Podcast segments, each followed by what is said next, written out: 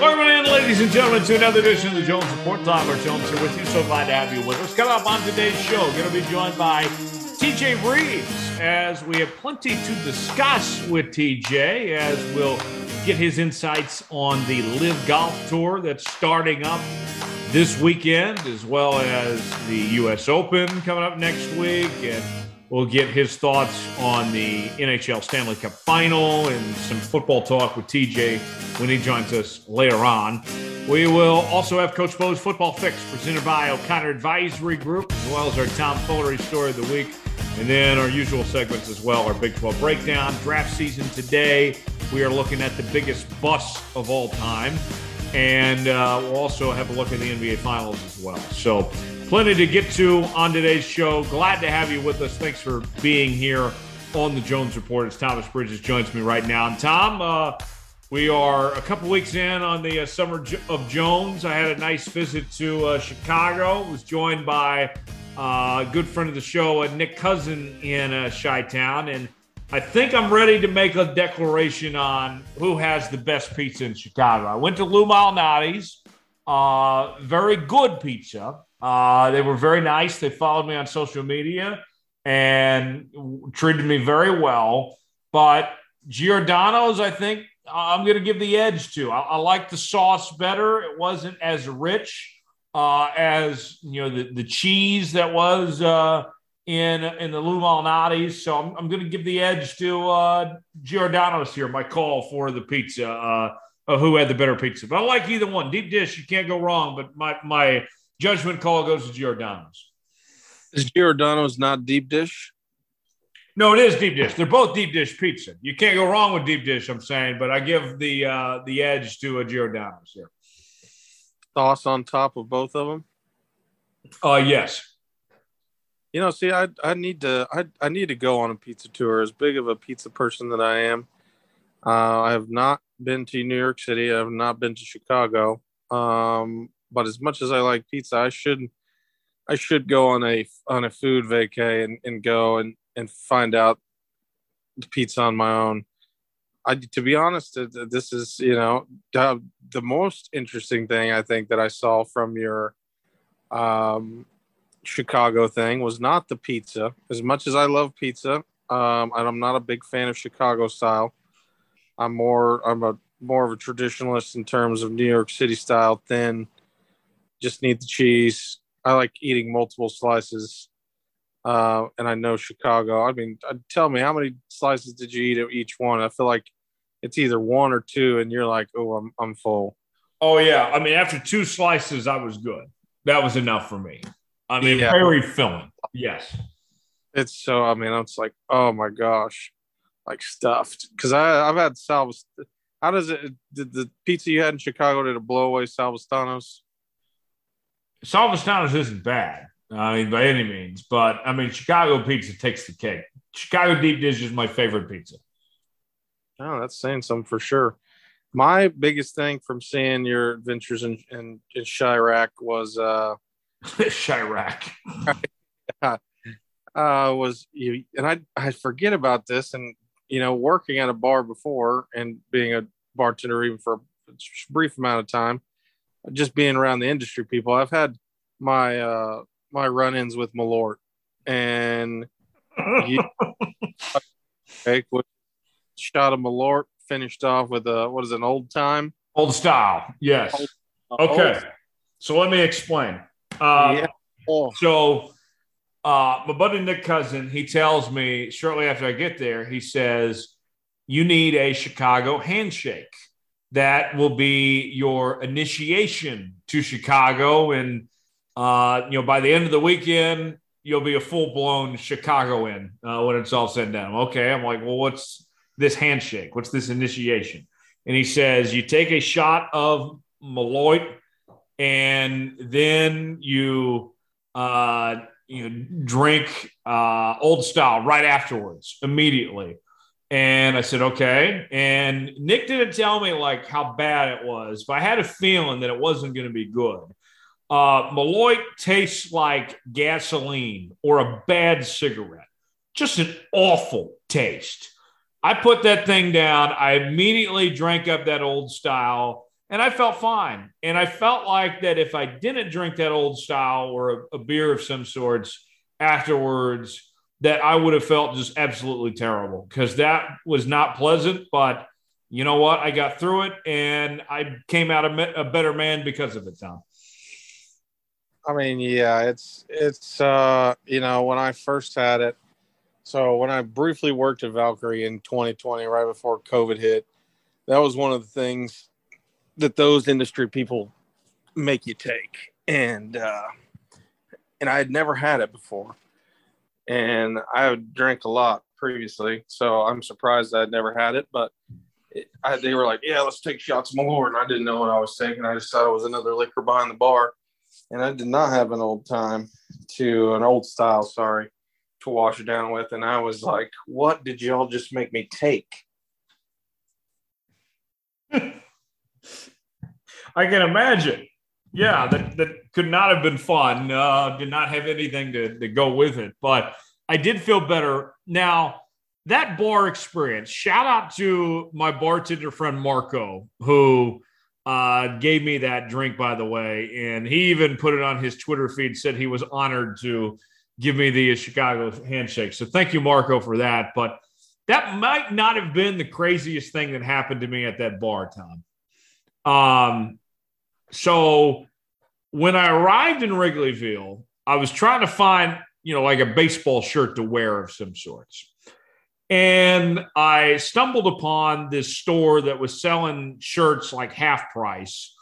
And they had this Cubs themed shirt that it was just a, you know, it wasn't obvious that it was a Cubs shirt. It just looked like a baseball shirt in Cubs colors that said, make the bullpen dance again. And I'm like, I don't know what that means, but that sounds funny. I'll buy it. You know, I'll, I'll fit right in. And you know I, I, got it and i for like 15 bucks showed up to wrigley wearing it took a picture in it. Pretty cool right? Well then between games i go to the bar and i'm just minding my own business. And this gal comes up to me and says i want your shirt. And i'm like uh, okay and she asked me if i'm going to the game that night the second game of the doubleheader and i said yeah i haven't bought a ticket yet it'll be my first cubs game and she says, Well, how about I give you a ticket and I take that shirt off your back? And I'm like, Well, okay. Um, and she's there with her husband, and she says to her husband, Let's not just get him a basic ticket for his first Cubs game. He needs a good seat. So here's the deal I made, Tom. They got me a bleacher seat uh, in the outfield, the infamous bleacher seats at Wrigley, first row, like an $88 ticket uh, in exchange for me giving them this $15 shirt that I just bought that I had no meaning, uh, knew, knew, did not know what it meant. And she showed me some videos that had something to do. I guess the Cubs bullpen used to dance all the time in their World Series run. And so at the end of the day, I would call that a good investment. Yeah, that's pretty crazy. If I was you, I would have went back and bought another one so I ended up buying a hoodie, uh, a Cubs hoodie, because it got cold that night, and I was not prepared for that cold weather like that. Uh, so I did buy a hoodie, and then I also got a uh, Michael Jordan Classic Chicago 23 T-shirt too. I did see that. I did not know about the the lady. At, you so you just literally gave her the shirt off your back. Yeah, I literally just took off the shirt and handed it to her, and she transferred a ticket uh, over to my uh, ballpark app on my on my uh, iPhone. That's incredible. I mean, I, I would file away. I would file that away in the in the file that you somehow just find a way for things. And that wasn't me like seeking that out either. I mean, that came to me. This woman literally comes up to me while I'm having an old style and tells me she wants my shirt, and the rest is history. I mean, like that's just an opportunity I didn't even pursue, Tom. I mean, yeah, I'm I'm still not shocked. Somehow they just if you're not seeking for it, it'll find you. right. just just completely bizarre. Uh, I had a good time though. Uh, good to see Nick Cousin and, and everybody there in uh, Chicago. Uh, I'm glad that I made it back, and uh, now we'll see where the summer of Jones takes us next. Uh, I'm actually headed back to Omaha for the College World Series here in like a week or two. So that should be a good time. See some old friends and watch some college baseball. But we'll be on this tour for a bit and having a good time with the Summer of Jones as we're rolling along here uh, over these the next couple of weeks. Let's talk about the NBA Finals now to begin today's show. We are taping this as game three has concluded. The Celtics with a dominating 116 100 win over the Golden State Warriors to take a 2 1 series lead. The Celtics got off to a great start in that first quarter, and they really put Golden State away in the fourth, holding them to just 11 points in that final quarter on their way to victory. And Tom, we said going into this series that although Golden State was probably the more talented team, this was not a good matchup for them. That you had Al Horford be a mismatch inside Marcus Smart, his ability defensively to take away, you know, a, a, player or two with what he can do, and and knowing that Boston still has a great offense with other guys involved here. Um, Golden State, it's been a good run for them so far, you know, to get to this point, but I think they find themselves in a, a situation that they they were not prepared for. They they have come in and they were not ready for what the Celtics have thrown at them at this point. Uh no, and and you know they you know Celtics come back and and surprise them game one, and I think everyone was expecting the Warriors to win game two at home, and uh you know for the Celtics now they're playing a little bit with house money. I think for them, if you're the Celtics, I think you do what you need to do and come out game four as hot as possible. Uh, because if if the Celtics win game four, uh, it might be all she wrote. Yeah, I mean, call me a prisoner of the moment if you want, but Tom, doesn't it feel like I would not be surprised if, based on the way that the Celtics have dominated their two wins, I mean, this could be a gentleman's sweep here. I mean, I don't think that's a stretch to say the, the Celtics could find a way just to go ahead and take this in five now. Uh, you know, they might do that. I, I think if I was a betting man, I would put money down on six games. Um, you know, I think that if the Celtics can win game four, I'd assume get Warriors would win a potential elimination game uh, in the Bay, and then Celtics would do them away in game six. Right. If I had, if I was a betting person, um, but it seems like that at this point. Seems like the Celtics are uh, just kind of too much right now. Draymond seems like he's playing more about his ego than about his team. He's causing, from what I can see, causing all sorts of BS um, in and around the court. Um, it, it, seems like uh, Udoka kind of has this team focused. It seems like they have a purpose. Um, everyone's kind of keying in at the right time, and and Golden State, you know, as great as they are, as great as those pieces are, don't seem like they're playing as like a, a um, I don't know, a gelled together group. Two points for Draymond Green in game number three. I got to tell you, Tom, that's just unacceptable for a guy that, you know, brags about calling himself a future Hall of Famer and, you know, one of the key pieces to this Warriors team. And knowing that the matchup, you know, disadvantage for the uh, you know, the the Celt- the Warriors here is how good the Celtics are inside. I mean, you can't play 35 minutes if you're Draymond Green and finish one for four from the field and 0 for two from three. I mean, that, that's a waste of space. I mean, what the hell happened to Draymond Green where he's putting in that many minutes and having, you know, just no production, just going MIA like that? I mean, I understand that Draymond, you know, part of his game is what he does defensively, and he's one of the best defensive players in the league. But I mean, the offensive production, you're out there 35 minutes, you can't be laying eggs like that, man. That's that's ridiculous. I mean, yeah, it's it's pretty embarrassing, honestly. And you know, he he has great analysis. You know, when he's on the when he's you know behind the mic um and and not playing i mean for what it's worth he's he's a good analyst. I mean, of the game. I mean, he I, I enjoy him when he when he's breaking stuff down. he's a very smart basketball player. He knows the game. Um, but when he gets out there, it's like his emotions get the best of him, and and he, I don't know, kind of ruins it for everybody else. Um, he's just honestly has to get his emotions in check, and might cost his team uh, a championship. I'm not saying that, you know, because of Draymond acting like an ass, is the reason Celtics would win. The Celtics are good in their own right, um, but it does seem like you know if if the Celtics do end up winning this series, either in a gentleman sweep or in six, or hell, even in seven, that I think the Warriors might go back and look at this series and say, well, something's got to change. Steve Kerr's too good of a coach to to not make changes where deemed necessary. And I really, I think the first part of the cookie that would crumble on this team would be Draymond Green out in the Bay.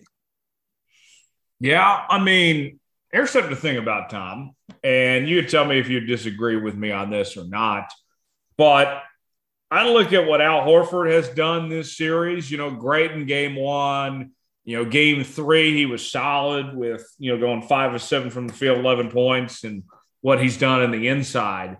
Um, Tom, there's no reason why Draymond Green should not be able to do offensively what Al Horford is able to do for Boston. I think that you know Horford, he's an older player uh, than Draymond Green. Uh, Draymond traditionally has been a better offensive player than Al Horford has been.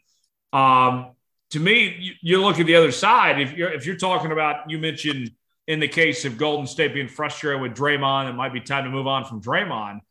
How how do you look at the other side and see what Al Horford's doing and that not be possible for Draymond Green. That's where if I'm Steve Kerr, I'm like, what the hell? I mean, he's getting outplayed by somebody that's not nearly as good as he is. I mean, that, that just doesn't add up. No, it really doesn't. Um, and, and, you know, especially when there's the polar opposite on the other side, like you just mentioned, I, I think that, I think that the Warriors would be like, Hey, listen, this old f- do it. There's no reason that you shouldn't be able to outplay Al Horford. And that's no slide on Al Horford. I mean, he's no, he's kind of had a comeback of of sorts, you know. Um, what is this his second stint in Boston? But you know, when he was on any other team, whether it be like the Hawks or the Thunder, he just wasn't really worth a damn. And then he's he's kind of found his role here on this Boston team and can contribute. He might not be the do- the guy that's doing it every night, but he can contribute. Hell, Jones, if you want to look at big men on in, on both sides, if you're the Warriors and you had to right now, if you had to pick right now, count the money, count everything, side by side comparison, how much each player's getting paid, what they bring to the table. Honestly, right now, Kevin Looney's looking like a much better option than Draymond Green. Yeah, yeah, much I think, better. I think you're right. I think you're right about that, uh, based on what we've seen so far at this point. Now, with the Celtics, uh, we told you going into this series, Bo and I talked about this last week, that uh, Marcus Smart was going to be so important that he was, I said he was the most important player in this series uh, based on his defensive ability, that he the Celtics would go as far as Marcus Smart would take them. I did not expect, Tom, this type of offensive production from Marcus Smart what he did in game three 24 points, eight of 17 from the field, three of seven from three. Um, and he's not asked to be the number one or number two option of that offense by any means. I mean, he plays alongside Tatum and Jaylen Brown, who had you know decent games in their own right. But if you're getting 24 from Marcus Smart, I mean, if you're getting, I'll even simplify it. I'll take it a step further. If you get 17 from Marcus Smart, you're winning every time. 24 I mean, I, I can't recall Marcus Smart playing offensive basketball like that ever. I mean, even in Oklahoma State, when he was an all conference performer, we still were saying, you know, hey, I mean, his specialty is defense. He's not that great of an offensive player here. To me, that that blows my mind. If you're getting that type of production from Marcus Smart, I mean, how do you compete with that?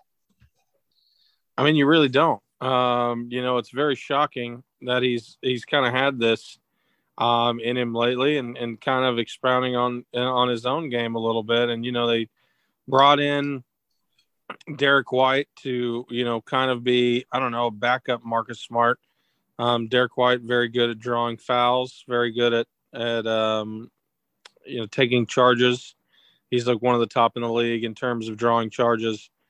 Um, they kind of brought him in with the trade with the Spurs, and and you know Derrick White had a great couple of games here and there. Al Horford has had a couple of great scoring games, and now we see it from Marcus Smart. Um, so it's kind of like uh, you know you you roll the dice on those back three of Derrick White, Al Horford, and and Marcus Smart in terms of scoring. After you have your two-headed monster and Jaylen Brown and, and and Tatum, um, and you know it's worked so far. You know Horford hasn't scored what he scored the, in game one. He scored twenty something points.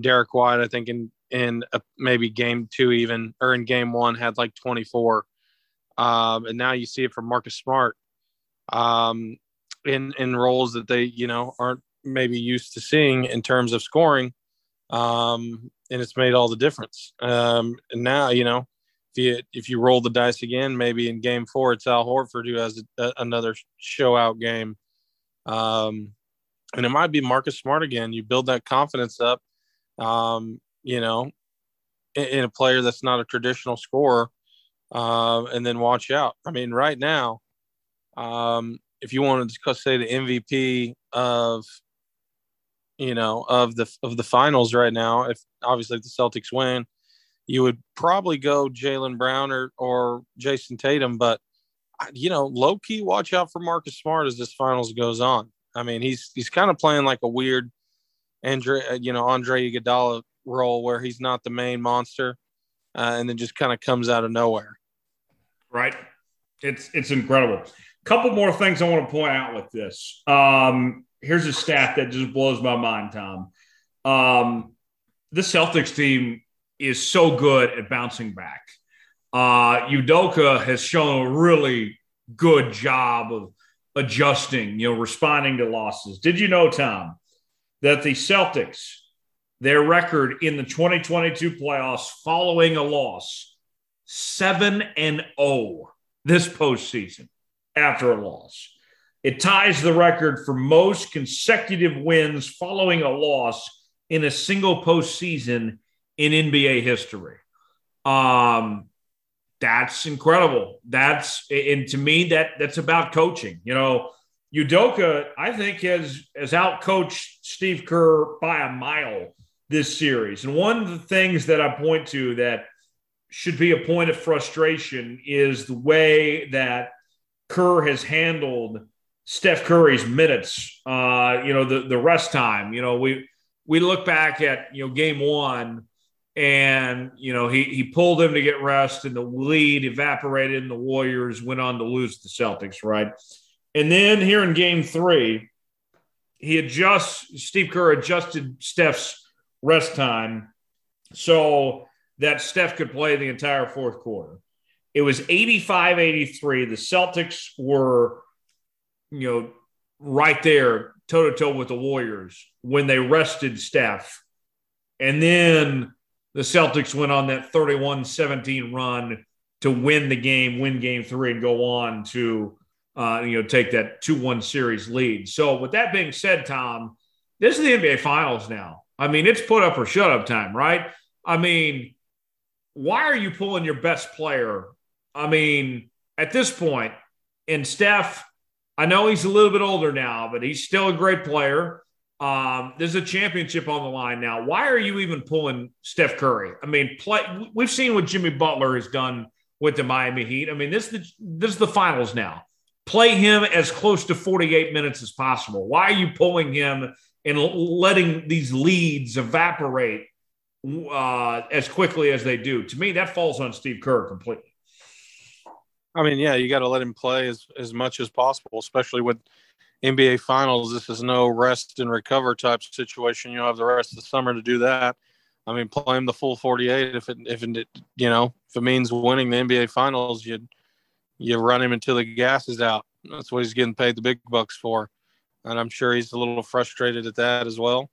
Um, I mean, you know, Klay and and Steph definitely want to win this just as much as anybody on the Celtics does. Um, you know, obviously not really seeing that from from Draymond uh, in, in, terms of his play and reactions on the court. Uh, sounds like he's making about himself, but uh, you know, I, I, think you're absolutely right. You know, you, Udoka is out coaching Kerr right now, and it's it was obvious in Game Three tonight, and and we'll see if it's obvious in Game Four. And like we said earlier, if um, you know Celtics go on and win Game Four, which should be what would that be? Is it going to be Friday night or Saturday night? Um, you can, I would, I would say you can probably write this one in the books if Celtics win Game Four. I, have said that at the beginning, though, Jones. I'd like to go back. I'm going to go back after we're done recording to see when I said it. I think it was April 27th on the April 27th show that we did. I think I, I think we picked who was going to the finals or who we picked to win it, and I've been full Celtics from the beginning. You have. Uh, I'll just I'll pat myself on the back for that one, but so maybe I'm riding it too hard here to the end, but um, I really do think if and I'm, I wouldn't be the only one to say this Friday games at 8 p.m. Um, if Celtics pull that off, Celtics can win that game. Uh, you know, wouldn't be shocked if you were riding potential gentleman sweep. Uh, wouldn't be shocked if it was game six. I mean, the Warriors have to play this next game like it's an elimination game. Right. Yeah. And everything that we talked about could be out the window if the Warriors find a way to tie up this series. With that being said, Tom, uh, what do the Warriors need to do differently here if they want to get back in this series? If they want to tie it up 2 2, what do they need to adjust and, and, and get back on track? For me, it's two things that jump off the page. One is Draymond's just got to play better on both ends. I mean, he's got to step up. You can't be fouling out, you know, 35 minutes into the game and, you know, just having little production being so ineffective. Draymond's got to be better and they got to manage Steph's minutes better. Those are the first two things that come to mind. What comes to mind to you of what the Warriors need to do to get back in this series? Uh, I think they need to change some things up. You know, somebody mentioned where is um, where's James Wiseman? I don't know if he's injured or what. It's him. Um, but you look at it, uh, you know, you could go small ball here, um, and that's been the Warriors. What happened to the death lineup? And I believe that was Steph, Jordan Poole, Klay Thompson, Draymond, and Wiggins. Yeah, all the floor. Are you really getting bodied that much by Horford and Williams? Right. Is that the problem? Is is that the matchup problem that we talked about? That they don't have the big guy to get down low. I mean, you have Kuminga, uh, who is very green. Obviously, he's and and I don't know where Wiseman's at. Is he injured? He's not even on the list here. Um, I'm seeing people say, "Hey, bring in James Wiseman." Where's James Wiseman? Uh, you got to give him a chance. He was the sec- what second overall pick a couple of years ago. Um, I don't know. I'm looking that up now. Um, he didn't even play. Um, let's see. Here was an article seven seven hours ago. James Wiseman during shoot around at TD Garden before Game Three between Golden State and or, and Celtics. Wiseman was on the court working on his jump shot. Um, okay, I guess he has a right knee injury that shut him down for the season, but he's out there playing. I, you know, we've seen players who have injuries go in the finals and then mess them up for the rest of the next season. Uh, that would be Kevin Durant. So maybe the, the Warriors have learned from playing players even in the finals who have an injury that could could overdo them. But Jones, if if it's the big man problem, then you have to if if, if Draymond's not working, you got to figure something else out. Put Kuminga in there. Put uh, what's his name, Bel- Bjelica or whatever his name is the other bigger guy that they have. Um, you know, Looney got 17 minutes compared to Draymond's 35. Um, you know, I, I don't know what I've, I don't know what else to tell you. I mean, if it's it's there's no way you can tell me that Horford and Williams, the two big men um, for Boston, I guess they have two. Uh, not, I mean, Grant Williams too is kind of a bully down low. Um, but you can't tell me they're 19 points and 18 rebounds is the reason that they're beating uh, an all-world team with Jordan Poole, Klay Thompson, even Steph Curry. Um, I mean, you can't you, know, you can't tell me that. I mean, Looney has had good games. Put him in for more minutes. You got to. I mean, this right now, Jones, in my opinion, falls on Steve Kerr's coaching and on Draymond Green. I mean, Steph put up 31. Klay Thompson put up 25. Wiggins a cool 18. One from six though, so meh. But uh, played Jordan Poole more. Man only had 10 points. We've seen him go off. Um, you know, right. if you want to call him the third splash bro, you got to give him an opportunity to prove it. Yeah, I mean, swap him out, and and if it's obviously not working, you lose by 16. You know, you lose game one. You coasted. I feel like that first game they thought they had it in the bag, coasted, and then the Warriors or the sorry, apologies, Celtics came back and and surprised them and turned this series on its head. Um, and, and now Celtics have control, have another game in Boston. Um, come Friday, and you know it'll be a long plane ride home if if Boston pulls out, you know, game four. Obviously, like you said, this goes out the window if if Golden State gets their head out of their ass and, and beats Boston at TD Garden, then we're coming down to game five. Essentially, I forget what the percentage is, but it's probably like 70% or more that the winner of game five takes the series. Um, so that would give Golden State home court back. Could go out the window. But right now, if I'm a betting guy, I'm putting my money down on the Celtics team to win game four in Boston. Yeah, I think it's going to be a popular pick. Tom, here's some statistics for you. I don't think you're going to be surprised by this, but in these first three games, the Celtics have more points, rebounds, assists, blocks, higher field goal percentage, higher three point percentage than the Golden State Warriors. They're beating them in every way. The three points is shocking. Right? That is shocking. Um, we know Jaylen can hit him, Tatum can hit him. I've seen Smart make some. Derrick White can shoot threes for some, for most part. Horford's a good shooter, considering his size. When you have Poole, Klay, Steph, even Draymond um, left open, I've seen him hit multiple threes in a game where people go say, "Go ahead," and he'll drain it from the top of the key. Um, so yeah, that is the three point percentage is shocking. Um, yeah, I mean, if that continues, that's I mean that's as good as you can get on paper. I mean, I, I, think for the Celtics, you have to. I think it's even more so important for them to say, "Hey, let's go win Game Four. Give us some insurance in the Bay, and then if it doesn't work out Game Five, we can come and end this on our on our home court in Game Six. Yeah, it's uh, it's something I can tell you that right now. Uh, one more thing, and then we'll uh, move on here, Tom. Uh, we heard this week from LeBron say that if he had to pick between one of these two teams who he'd rather play with, he said he'd pick the Warriors. LeBron really good on that that GM front, right? Um, based on how this series is going, but nonetheless, uh, LeBron, when he says things, Tom, I, I, don't think he says things just to say things. Um, we've heard the rumblings about possible trade and Magic Johnson, you know, suggesting that the Lakers should trade him, that LeBron's not happy with things.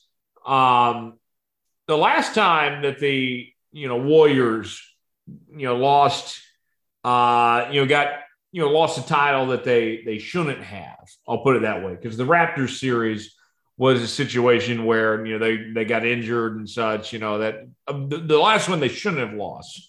That LeBron and Cavs uh, finals, um, you know, they responded by bringing in Kevin Durant that next offseason.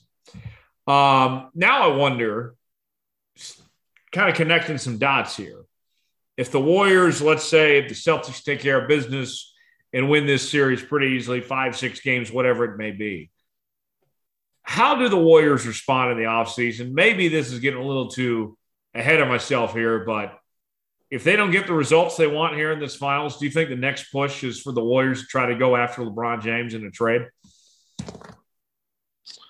Uh, be, uh maybe. I don't know who they would give up.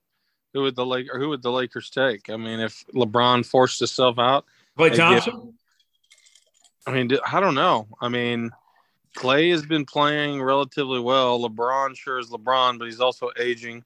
Steph is not getting any younger. I, granted, Klay's not either. Um, Klay's had his history of injury issues. Right. Um, I mean, you give him Klay and Draymond and three first round picks, two first round picks. I don't know. That would be very interesting. I would even hate the West Coast basketball more so than I do right now. I would hate that. I would absolutely hate it. And I would, I, I think everybody else would. And I guarantee there would be some ring chasers that would go to the Warriors too. They would, they would fill out the roster and I would hope they would be just as bad as the Lakers are now. That also would leave the Lakers in a okay, sure we will take Klay and I don't know Kuminga and a couple first round picks, but where does that leave Anthony Davis? He's not Anthony Davis is not going to want to be on the Lakers. As big and cool as the Lakers are, you know, Anthony Anthony Davis I think is my age. I'm to check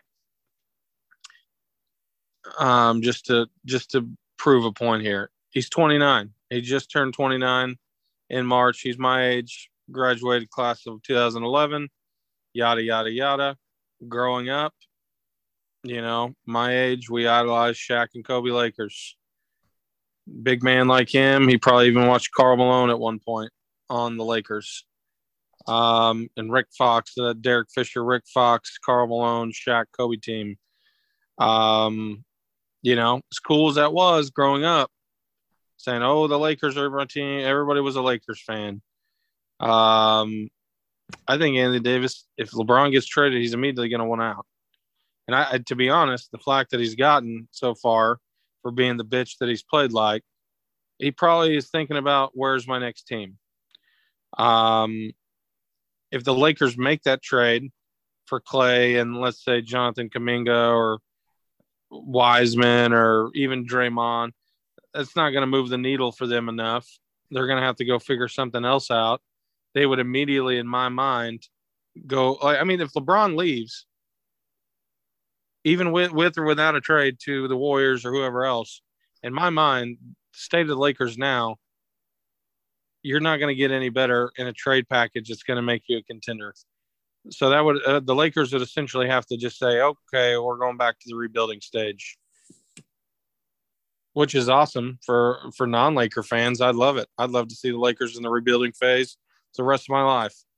Um, I don't know if the Lakers want to humble themselves enough to go into the rebuilding stage. That's what I'm saying. I think if it's up to them, they'll ride LeBron all the way until he can't ride no more. I mean, then if, then they'll say, okay, well, LeBron's retired. Now we can start rebuilding. If it were up to me and you, if you put us in charge of the of the Lakers, Tom, you and I would say to ourselves, this team is closer to rebuilding and getting to the top than trying to put band-aids on this thing and get back to the top. I, I would think- I would deconstruct this roster and start over. Try to get what draft capital you can and go from there.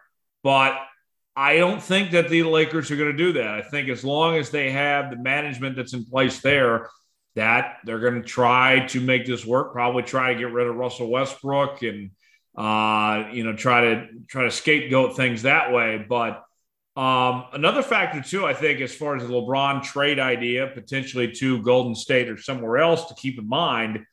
Look, when when when Bronny James enters the league, whenever that may be. And granted, Bronny's about a four star recruit right now. Um, LeBron James has made known he wants to be on the same team as, as Bronny. The, the chances of LeBron and Bronny James being on the same team are one in 30. Um, you know, as far as right now, of him ending up in the Lakers, one in 30. So more than likely, you're going to lose LeBron down the road to that team wherever Bronny's at um, you know, in the future. So if you know you're going to lose LeBron at some point, and that he is getting older, and that uh, you know his his chance at draft capital is not going to be any higher than it is now, and that he's you know uh, in a situation where they are not close to competing right now. To me, that makes the logical sense of moving on from LeBron James, whether it's sending him to Golden State or somewhere else um, that's what I would do, Tom. I mean, they could go ahead and send him to Oklahoma City. um, already. That's where he's going to be when Bronny gets drafted to OKC in about three years. Can you imagine? I mean, it's not out of the realm of possibility. I mean, OKC has the most picks. I mean, they might as well go ahead and get him a home and in Edmond right now. He's going to be in either Oklahoma City or Houston, one of the two. Uh, maybe find himself back in Sacramento, or you know, back in back in not too far from the Bay. That's what I want, Tom. If you it were up to me, LeBron's next destination, uh, you know, with him and his son, make them play for a small market team. Like put them in, you know, somewhere like Oklahoma City or Memphis or uh, Sacramento, something like that. I mean, r- really make them get away from the big city life and and and not like Cleveland where he was from. No, I, I want this to be somewhere he wouldn't willingly choose to go normally. Right. If I could pick a team that would be tough, that would be like, well, LeBron's old. They're probably going to lose a bunch of games. Not so much. I mean, they could they could even end up like on a team. You know, I'm thinking of the of the timeline here, the way things are going for the Trailblazers right now. Maybe even Portland. Um, the Kings have obviously mismanaged. I think the Kings are the worst and the most mismanaged team in the entire NBA. Um, so I think the Kings. Um, it would be wild in Memphis. Can you imagine? Can you imagine Ja Morant in a couple of years with an aging LeBron and then Bronny comes in? Memphis would be and, and Beale Street would be a route. I don't I don't I don't know if they could handle that much, honestly. Yeah, I, put it this way: Tom wouldn't be making another late night run around Beale Street again.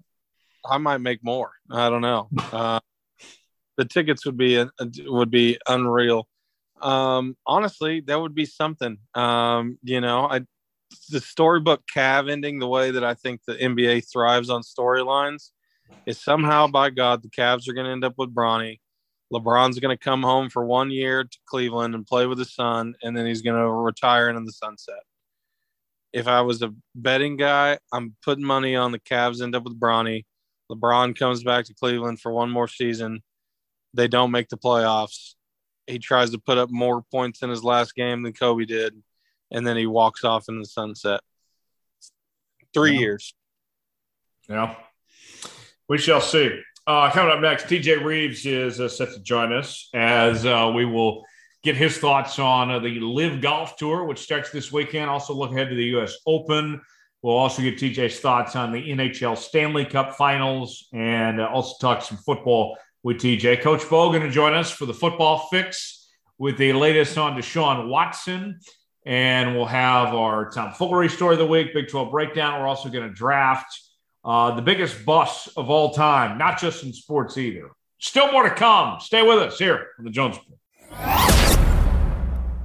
Joining us now, the Jones Report this week, as we have plenty of topics to cover with TJ Rives, who is uh, back on the program once again, good friend. And TJ, uh, before we get to the business of the day, I, I understand you have a bone to pick with me of wearing a Chicago Bulls shirt in Chicago. I thought I was just trying to fit in. I thought I was trying to look the part. I, okay, so uh, I do have to say to the audience that I am very big on the Summer of Jones.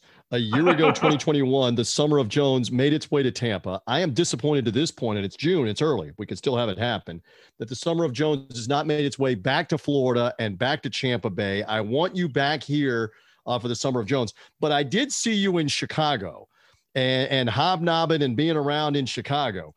And then I see you in the old school Michael Jordan early 80s uh, red Chicago Bulls, like 1985, 1986, uh, script cursive Chicago on the. And I'm like, what does my man Tyler Jones know about the 1980s? You weren't on the planet in the 1980s, Summer of Jones. I just had to put that out there. Hey, I had to fit in. I love MJ and I thought it looked great. Bought it off a guy on the street for like 25 bucks.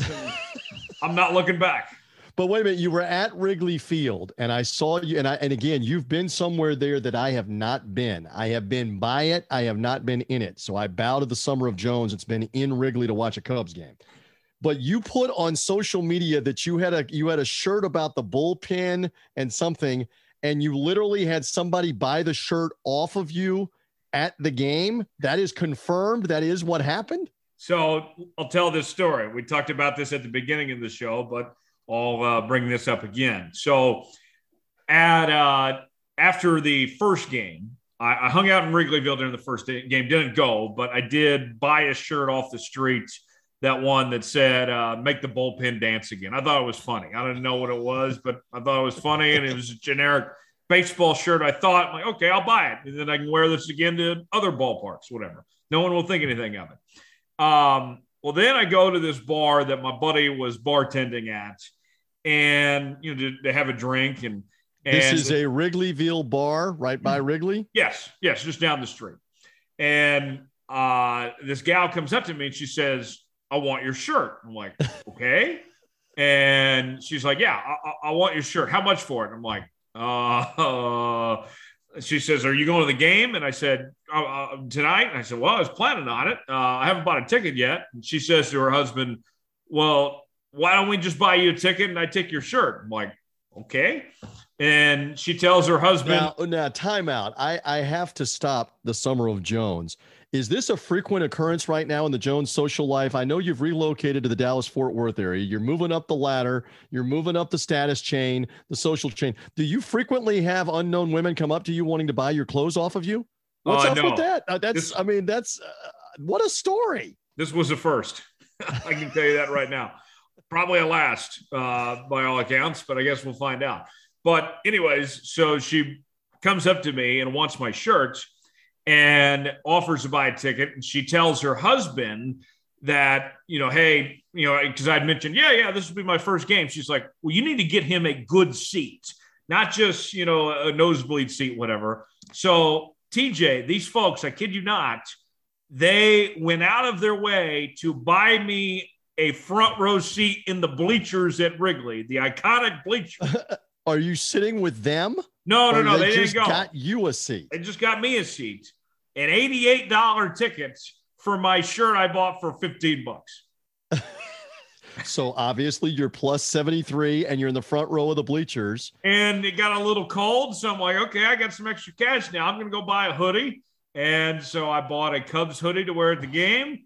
And uh, then later at the end of the night, I ended up getting that Michael Jordan shirt too listen i mean listen to you and you had not met these people and they bought you a legit front row ticket in the wrigley bleachers right right field or left field bleachers uh it was in left field how about uh, that this is tremendous the summer of jones still rules it still rules and we're I'm off to a great to start to 2022 this is tremendous this is why I love being with you. Yes. So, with that said, before we move on to the the business at hand, uh, you, you want the Summer Jones to come back to Tampa. Do you have any other recommendations? Anything that needs to go down? Any uh, any orders for me to accomplish in this summer of Jones? Well, are you talking about if you come here or before you come here? Because or in general. Yeah. Just in general. All right. So this has the summer of Jones ever ventured west like West Coast Summer of Jones, to do like Los Angeles, to do like Las Vegas, or I know you've been in Arizona before. How yes, far? I'll west? be back in Phoenix in July. That's the okay. plan. But everything else is kind it's always good to be in Phoenix in July, where you can fry an egg outside on the ground or your hey, forehead or a car hood. I told somebody the other day, dry heat doesn't count. I don't know about that. I talked to a buddy of mine that helps me with some different stuff in Phoenix. He said, "Yeah, it's 108 today." This is this is June. This is early June. Headed to be like 118 or 122 or whatever.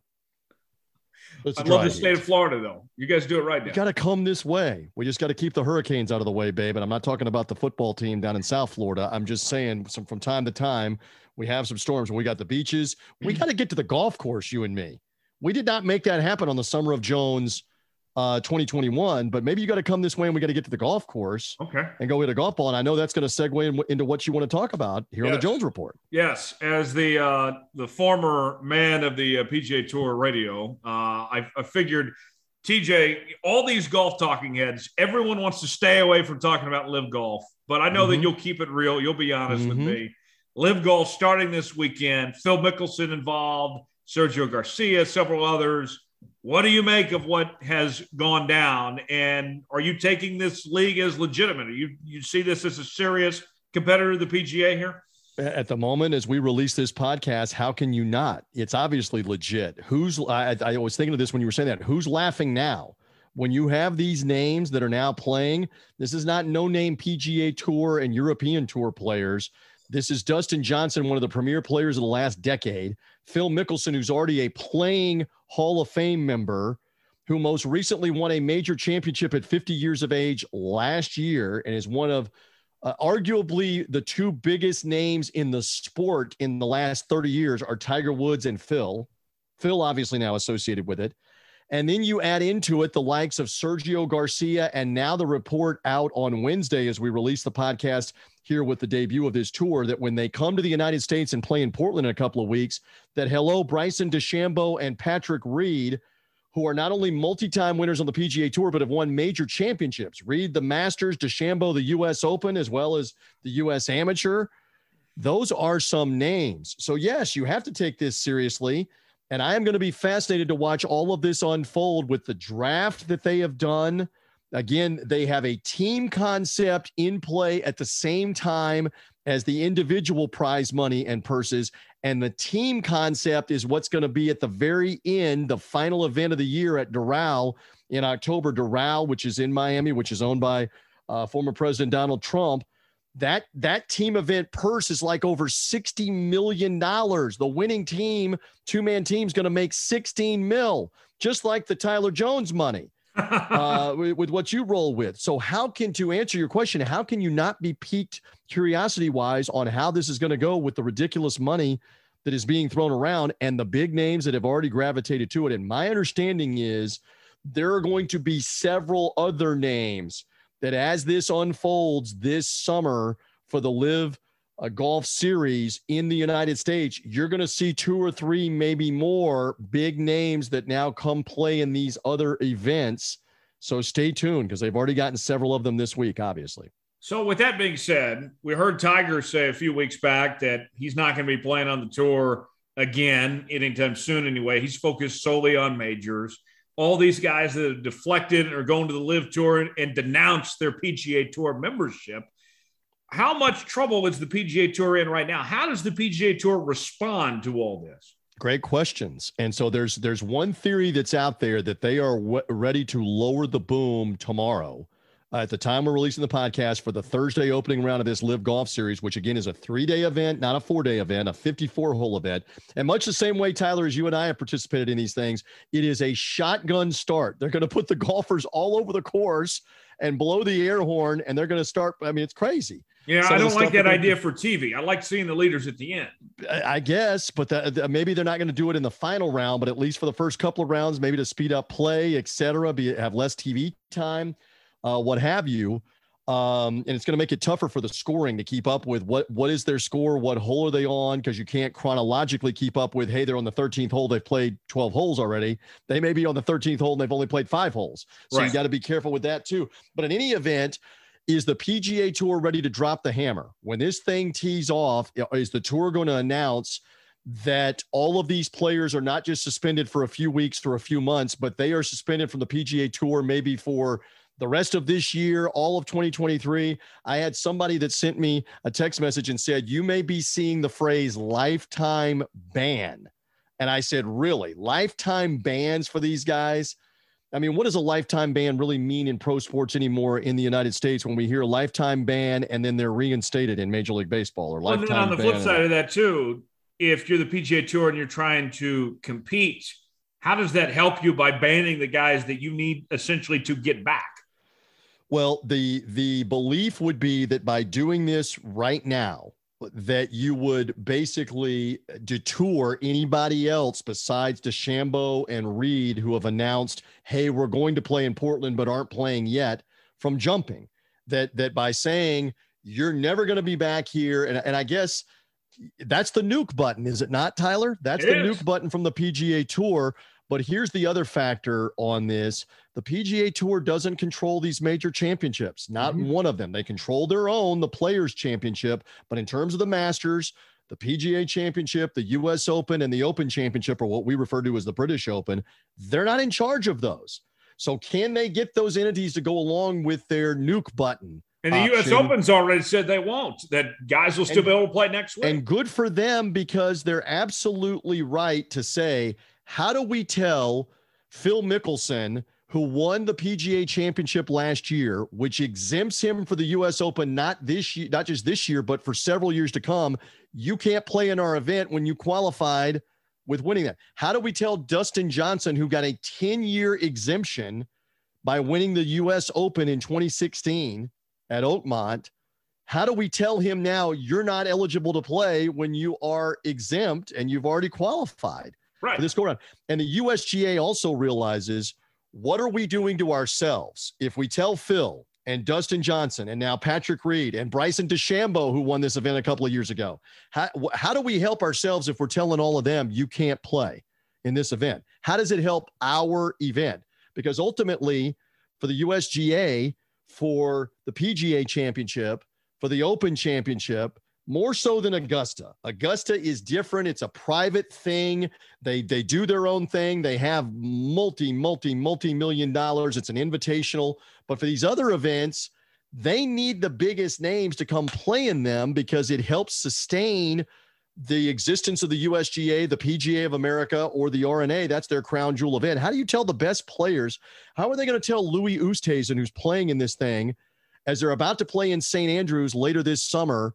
You're the former champion at St. Andrews, but we're now not going to let you play. Even though we've told every uh, British Open champion, every Open champion, you can play until you're 60 years of age. You can play this thing for the next 25 or 30 years, but we're now going to tell you you can't play, even though you won at St. Andrews back in what 2010, and now they're playing again at St. Andrews coming later this summer. I just don't see how that's going to go. But this is an evolving story. We'll see what the PGA Tour does, and we'll see who follows suit on the major side. Yeah, it's going to be fascinating to see how it all unfolds. Now, on the on the moral standpoint, here, here's where I'm I'm coming from because you know every, everybody's got to take on this, you know, one way or the other with this, you know, the Saudi involvement. But here, here's what I look at, TJ, is that these guys, uh, you know, we're, we're not seeing them make political statements here. You know, it's not something where you know I, I hear LeBron James, for example, talk about you know, all these issues going on in America, but won't say, you know, a word about China and continues to take every penny he can from them. These guys that are part of this, you know, this league are, are not political and are not defending Saudi Arabia. I don't have any problem with, with, with them being a part of this league and the stance they've taken. They haven't turned this into a political topic. With the exception of Phil Mickelson, obviously just putting his foot figuratively in his mouth with the things that he said that got him into trouble, obviously. Uh, and, and he believed that that was being said in confidence off the record. The author, Alan Shipnuck, said, nope, uh uh-uh. uh we were never off the record. I know what you said about these different things when I was, you know, quizzing you about whether you would be involved. And this is what you said. And you explained it in detail about what your decision making process was. So he's been the only one. Um, and I agree with the argument that uh, look, there are a lot of these professional leagues like the NBA, like the PGA Tour, the European Tour, and the Worldwide Game of Golf that go and play in places. They they go and play uh, World Golf uh, Championship events in China or in the Middle East, in in Dubai and the United Arab Emirates, and and on and on. So they've been participating in those different places and taking the money and having events, and the PGA Tours given their blessing.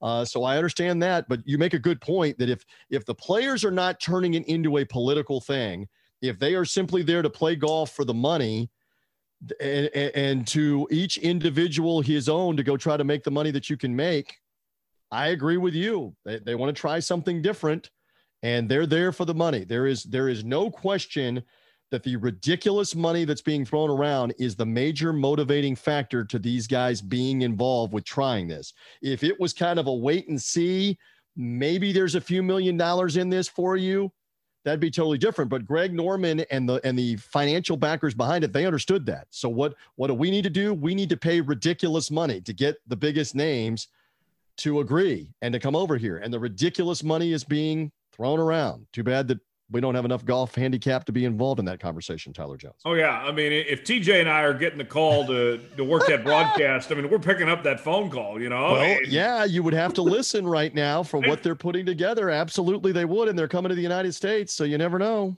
You yeah, never know. It's uh, it's going to be interesting. As far as the U.S. Open goes next week, uh, up in Massachusetts, and it's going to be after this LIV Golf. We're not going to see Tiger involved. Uh, I think it's going to be a very interesting U.S. Open to see these guys turn around and then compete. And you know, we, we there's there's a whole thing with the Ryder Cup that apparently these guys, as of right now, are taking themselves out of qualification for the Ryder Cup. Maybe we just do a Ryder Cup of PGA versus LIV. Well, and there could be an option down the road where something like that is created. Keep in mind again the Ryder Cup in the distinguish uh, part of this in, in distinguishing between the different entities the Ryder Cup is controlled by the pga of america now they use the pga tour results to help qualify the american team but there's still wild card picks etc uh, the president's cup is the creation of the pga tour that is the United States against the rest of the world, not Europe. So the, the Ryder Cup is the US against Europe. The President's Cup is the US against the rest of the world, and the PGA Tour controls that. So if, if they're going to be heavy handed and ban these guys, they're not going to be involved with the President's Cup. So I'll be interested. And believe me, all of this controversy is only going to fuel the interest in the U.S. Open. You know this, Tyler. When they show up next week after having played in this event in England, the likes of Phil and Dustin Johnson and Bryson DeChambeau and Patrick Reed will have not, Patrick Reed and DeChambeau will have not played uh, in the London event, but they will be playing coming up. It's going to fuel the interest, my friend, big oh, time into how these guys are going to do in that event. And this is a historic place where they have not played the US Open in over four decades. They did play very famously a Ryder Cup there in 1999 when the U.S. stormed back on Sunday and beat the Europeans. That's the famous Justin Leonard moment. I know you're now living in Texas. He's a Texan. He's now on the Golf Channel. The famous Justin Leonard putt to beat Jose Maria Olazabal in the in the final singles match that mattered to win the Ryder Cup for the U.S. was at the Country Club, Brookline, Massachusetts, in uh, in 1999, and uh, that moment will probably be shown on on the golf coverage uh, here this weekend. But they really they haven't had this kind of event with the big time names. They have been redoing some of this course and preparing for this for years, and now you have the LIV golf controversy kind of fueling the attention for all of it and who might win if you're a fan of controversy, and I am, yes. quite frankly, yes. wouldn't it be great if one of these guys in the LIV Golf Tour wins next week, especially a guy that's already played, like if DJ or Phil or somebody, if they go from the LIV Golf event to winning the U.S. Open, wouldn't that be the best? You know, it would be wild. Situation? I mean, it would be like professional wrestling, which we're both. We're. I mean, I'm into it more than you are. It's like the the bad guy, the heel, wins the world championship right. on, in the WWE it's not bad for business that it's somebody that everybody hates that ends up winning sometimes. Uh, by the way, Louis Oosthuizen a year ago was runner up in the U.S. Open to mm-hmm. Rahm. So that's a, a name to obviously keep an eye on. I can still tell you, you referenced my PGA Tour days. I'll give you a quick story here on the Jones Report. I got the chance to cover the World Golf Match Play event, the World Golf Championship Match Play event, when it was in Tucson, Arizona, the one that's now in Austin, Texas, not far from from where you are. And the year that I was covering it, this is now eight years ago. Man, I'm getting old. So eight years ago, the year I'm covering it, Jason Day eventually won it, but Louis Oosthuizen was in the semifinal with Jason Day. I believe it was the semifinal. It may have been the Saturday quarterfinal. It was one of the two. I think it it was the semifinal. So Oosthuizen is on the first hole, and he had he had already been hurting on Friday. And again, this was when it was single elimination. He had won three matches Wednesday, yeah. Thursday, Friday. All right. So Friday morning, he's on the first hole after his warm up and he hits a drive and it's errant. Uh, and he's hurting. He's hurt his ribs. He's hurt his side. He's hurt something. So they bring the physical therapist out on the course, which this can happen. They don't want to default him. They want to give him time to get a little physical therapy. They're trying to work on his side, his rib. It apparently, as it turns out, Tyler, he had a rib out of place, something. All right, so he goes and he and he makes like bogey on the first hole, and so Jason Day is one up. I still remember this in the desert of Tucson, Arizona. So Oosthuizen's on the second tee, and I'm on PGA Tour radio, and I'm calling this second shot, and I have no idea. He hits it right, and I have no idea where it has ended up in the desert. So I'm telling the guys on the coverage, it has ended up in the cacti and the desert right of the hole, which is not out of bounds, by the way. If he can go find his ball, and there were people trying to help him, he can play it from there. So I get over there, and the ball is near the cacti, but he has got a stance and he has got a shot. So I report that back to my colleagues on the radio. Hey, he's got a stance in the desert. He's got a shot. And this is like a par five, the second hole. Uh, the, the, the resort is called uh, Dove Mountain, the Dove Mountain Resort in Tucson. Yeah. Second hole, par five. He's in the desert, right of the hole. This is a great lesson on what had been drilled into me, which is do not ever think these guys can't pull these shots off. I Yeah. mean, these guys do amazing things. So Oosthuizen is like wounded. His back is bothering him. He's had the physical therapist with him. He's got like 250 out of the desert, 250, much like Tyler Jones, 250 yards to get to the green. So I'm probably 50 yards down in front of him along the fairway rope line. I've seen the lie he's getting ready to hit. Tyler, he hit a ball that whistled past me like a Barry Bonds home run ball. It was humming and making noise like a missile when it came by me. Louis Oosthuizen. Okay. That thing flew to the green, bounced one time right in front of the green, bounced a second time, and rolled up about 15 feet away. My comment on PGA Tour radio is I guess his back ain't that bad out of the desert if he just hit that shot.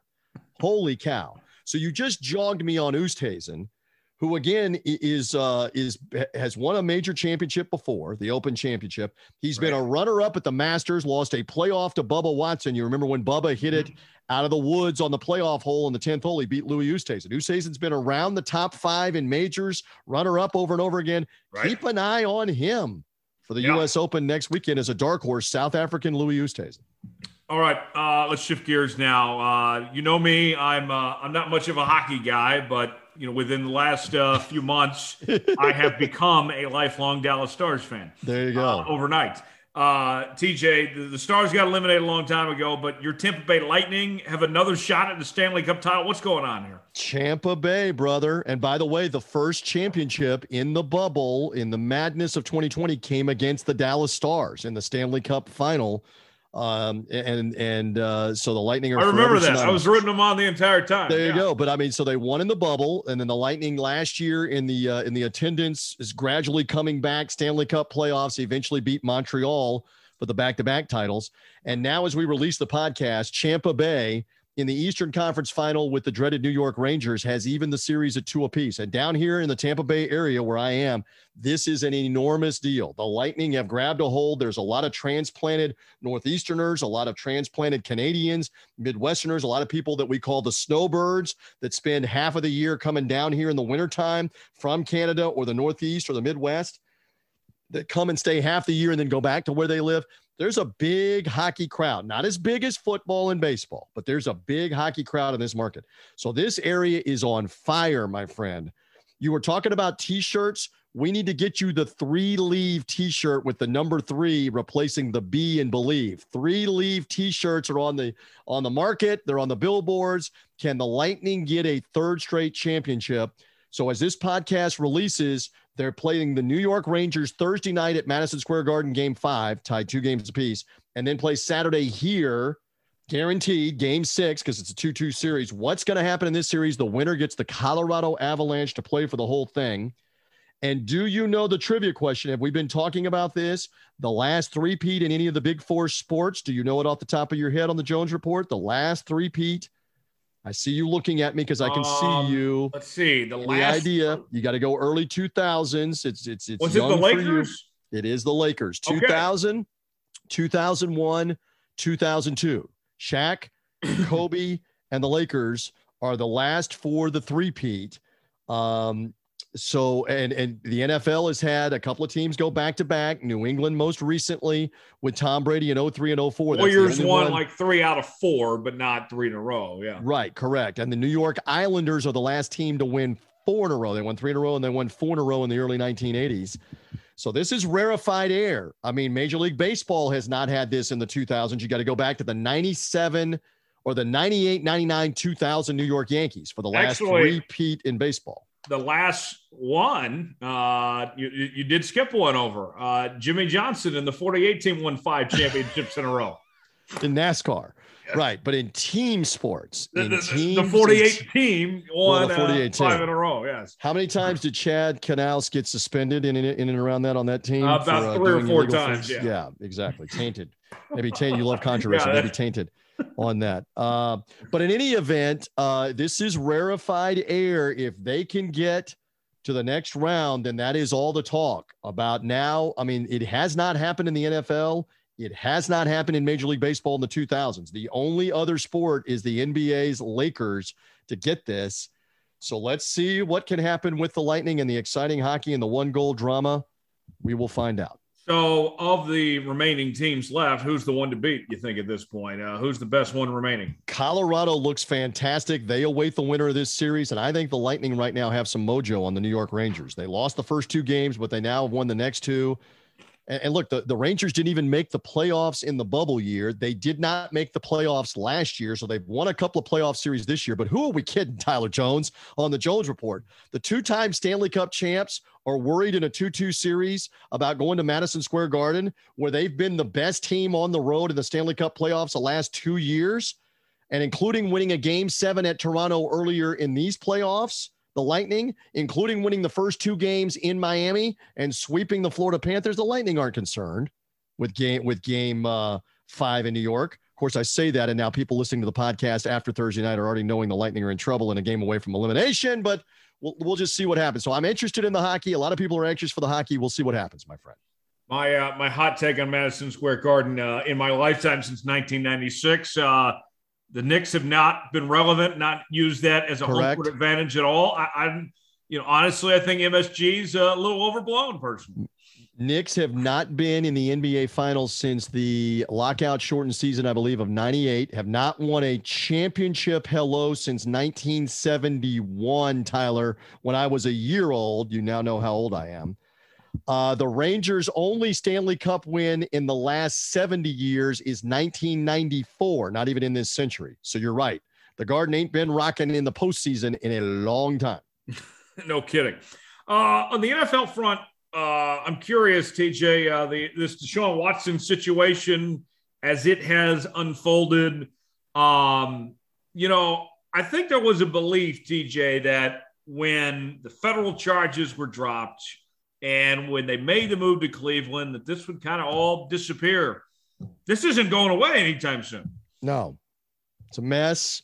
He's got a new team, and we still have the NFL. that's going to lower punishment on him. Is it a full year? Is it half a year?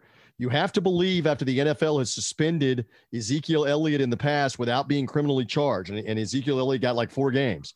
Ben Roethlisberger, I think, got six games or got eight games. Got was six not and criminal got reduced to four. Yeah. and was not criminally charged. So Deshaun Watson has 24 accusers and counting and climbing. And now, by their own admission, there may have been as many as 60 plus women that were involved. And how many more are going to come forward? This is a and a mess. team helping in the process too. Yeah, that the that the Texans were somehow trying to keep this quiet, pay the women off, do do whatever, help him with his defense. I I don't know. It's it's a mess. It's a mess that the Cleveland Browns welcomed into their organization, and the NFL. Uh, for right now, I just saw too that that uh, the the NFL may have to take action here to once again uh, step in wh- while this in, unfolds, and, and whether there will be criminal charges uh, put in some point. I mean, it is it is an awful subplot to the NFL season that this is still hanging out there. And the thing that I cannot get past, and so many other people can get past, is most of these star athletes have a tight circle. You know this, Tyler.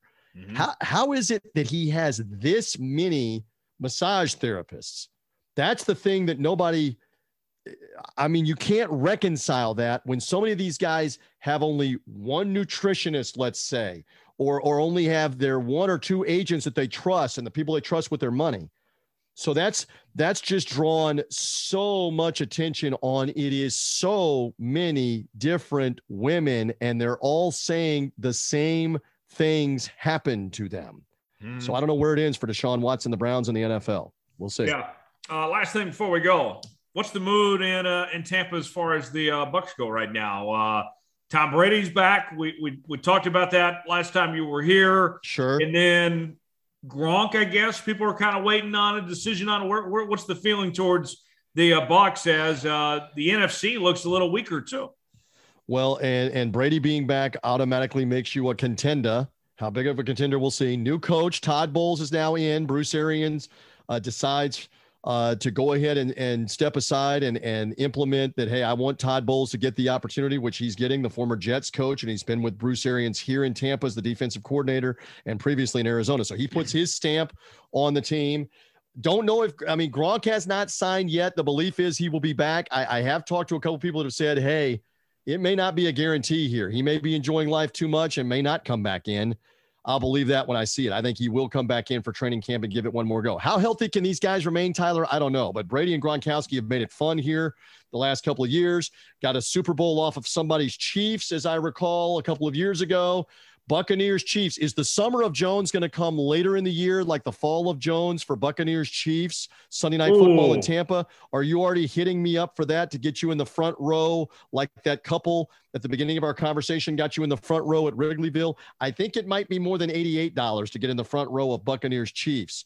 Uh, for that Sunday night game coming in Tampa in October. But anyway, Brady's got the optimism going here. There's a lot of belief that the Bucs are going to be a championship contender in the NFC. We'll see. Man, you know, my, my, buddy Will Scott, he called this the bummer of Jones, and now I got the fall of Jones. I'm taking punches from every angle. But TJ, I thought you were aboard. with me. Listen, I'm all aboard on the summer of okay, Jones. Okay, just check. I'm all aboard on the fall of Jones for you coming here. Uh, we will we will make it happen. I'm just saying I can't guarantee that the Buccaneers won't be ready to rock those Kansas City Chiefs and Patrick Mahomes again. I don't know that he's recovered yet Ooh. from those uh, interceptions in Super Bowl 55, brother. I was right there as the Bucs put it on the Chiefs 31 to 9. I've been trying to erase that from my memory. Uh, that game didn't happen. I, am still I, I, I, still got that Bengal game in my head as of late. That was I, I know. And the Cincinnati Bengals, by the way, come to Tampa as well. Who knew on the schedule rotation that a Bengals game would have that kind of uh, relevance with Joe Burrow and company, but it does. This is going to be quite. I mean, the, the schedule begins where you are. I will be yeah. with you for the opener in Dallas on Sunday Night Football Week One with Brady and the Bucs. Hello, playing Dak Prescott and Zeke Elliott and the uh, and the Cowboys on the Sunday Night opener. I'm actually going to try to go to that game. So yeah, I think I might be able to help with that. We will definitely see each other and uh, and maybe we get some golf in before that. I'm just putting that out there. Maybe I'm down. Do Let's do it. Let's do it. Let's have a great time. TJ, appreciate the time, man. Thanks for joining us plug away before we let you go. Hey, I always love being with you. Uh, you can follow me on social media at Buc Sideline Guy. My man Tyler Jones is killing it, but you can follow my content there, including a lot of boxing stuff these days. We didn't talk a lot of boxing. Big Fight Weekend and the Big Fight Weekend podcast. We cover boxing there, podcast, website, the whole bit. And before we know it, the football season will be here. I love to freelance some college football with Compass Media, nationally, SEC, Big 10, Big 12, ACC football, national radio coverage with Compass Media and some other and some other entities and outlets. But hey, I have a blast with doing all of this. You hit me up anytime on the Jones Report, brother. Viva the summer of Jones. Time for Coach Bo's Football Fix, presented by O'Connor Advisory Group. You can find O'Connor Advisory Group online, oagks.com, o'connoradvisorygroup.com. You can also Check out O'Connor Advisory Group on Facebook and reach out to Bo by phone at 785 856 0720. That's 856 0720 to schedule an appointment today. And you can also check out the Coach Bo Knows podcast out each and every Monday and Friday, wherever you listen to podcasts, as Coach Bo joins us right now. And Bo, you got a terrific series going on right now about NIL and uh, talk to a walk on this week that his life changed for the better because of NIL. Yeah, we got John Seaton on on Monday, and if you don't know, he's on TikTok. He has like one and a half. It's over one and a half, between 1.7 million followers. Tells a great story of how he was just during COVID. He was putting out content on TikTok every day, and it's the big boy council. He's a big guy. He's a tackle, and um, it just snowballed and snowballed, and now he has gone from being a walk on to and barely able to eat afford to be able to eat, and now he's got money and paying for school. It's sort of the good side of NIL, and, and we're doing a lot of that here in uh, June. Really, go going for June and July. We're going to be doing a lot of NIL stuff on the uh, the Monday Coach Bo Knows spots. Yeah, it'll be a great, great series there. And uh, you definitely want to check that out if you get the chance. Coach Bo Knows podcast out each and every Monday and Friday, wherever you listen to podcasts. Bo, uh, got to start with Deshaun Watson. Um, let's kind of take this step by step here, a, a recap to catch everybody up to speed of where things are at right now. At the time when the Browns traded for Deshaun Watson, there were 22 civil lawsuits that had been filed. Since then, we've had uh, a couple of accusers speak out to Real Sports with HBO with Bryant Gumbel. Uh, there have been two more lawsuits filed, one as recently as this week. And then there's now this New York Times piece, which says that the uh, situation involved 66 different massage therapists that he visited. Not necessarily means that he assaulted or harassed, but yeah. that he went to 66 total. And on top of that, the Houston Texans uh, gave him non disclosure agreements to give out, as well as provided hotel rooms for these massages as well. So now we know the Texans were complicit, they were involved in this situation. So, Bo, now knowing the new details that have emerged, what is your reaction? Well, if we didn't know it before, we know that we know that uh, Deshaun Watson's a piece of shit. I mean, let's just come out and say it. Uh, I mean, we knew it a while back, but now we see even more. And the stuff on Real Sports was damning. I mean, I don't know if you saw. I mean, it. I remember a point, John Bo, when this first started. You, know, you and I talked about it, and you said, "Hey, you know, this is a situation that he should be able just to pay himself out of." At 24, I, there's there's no way.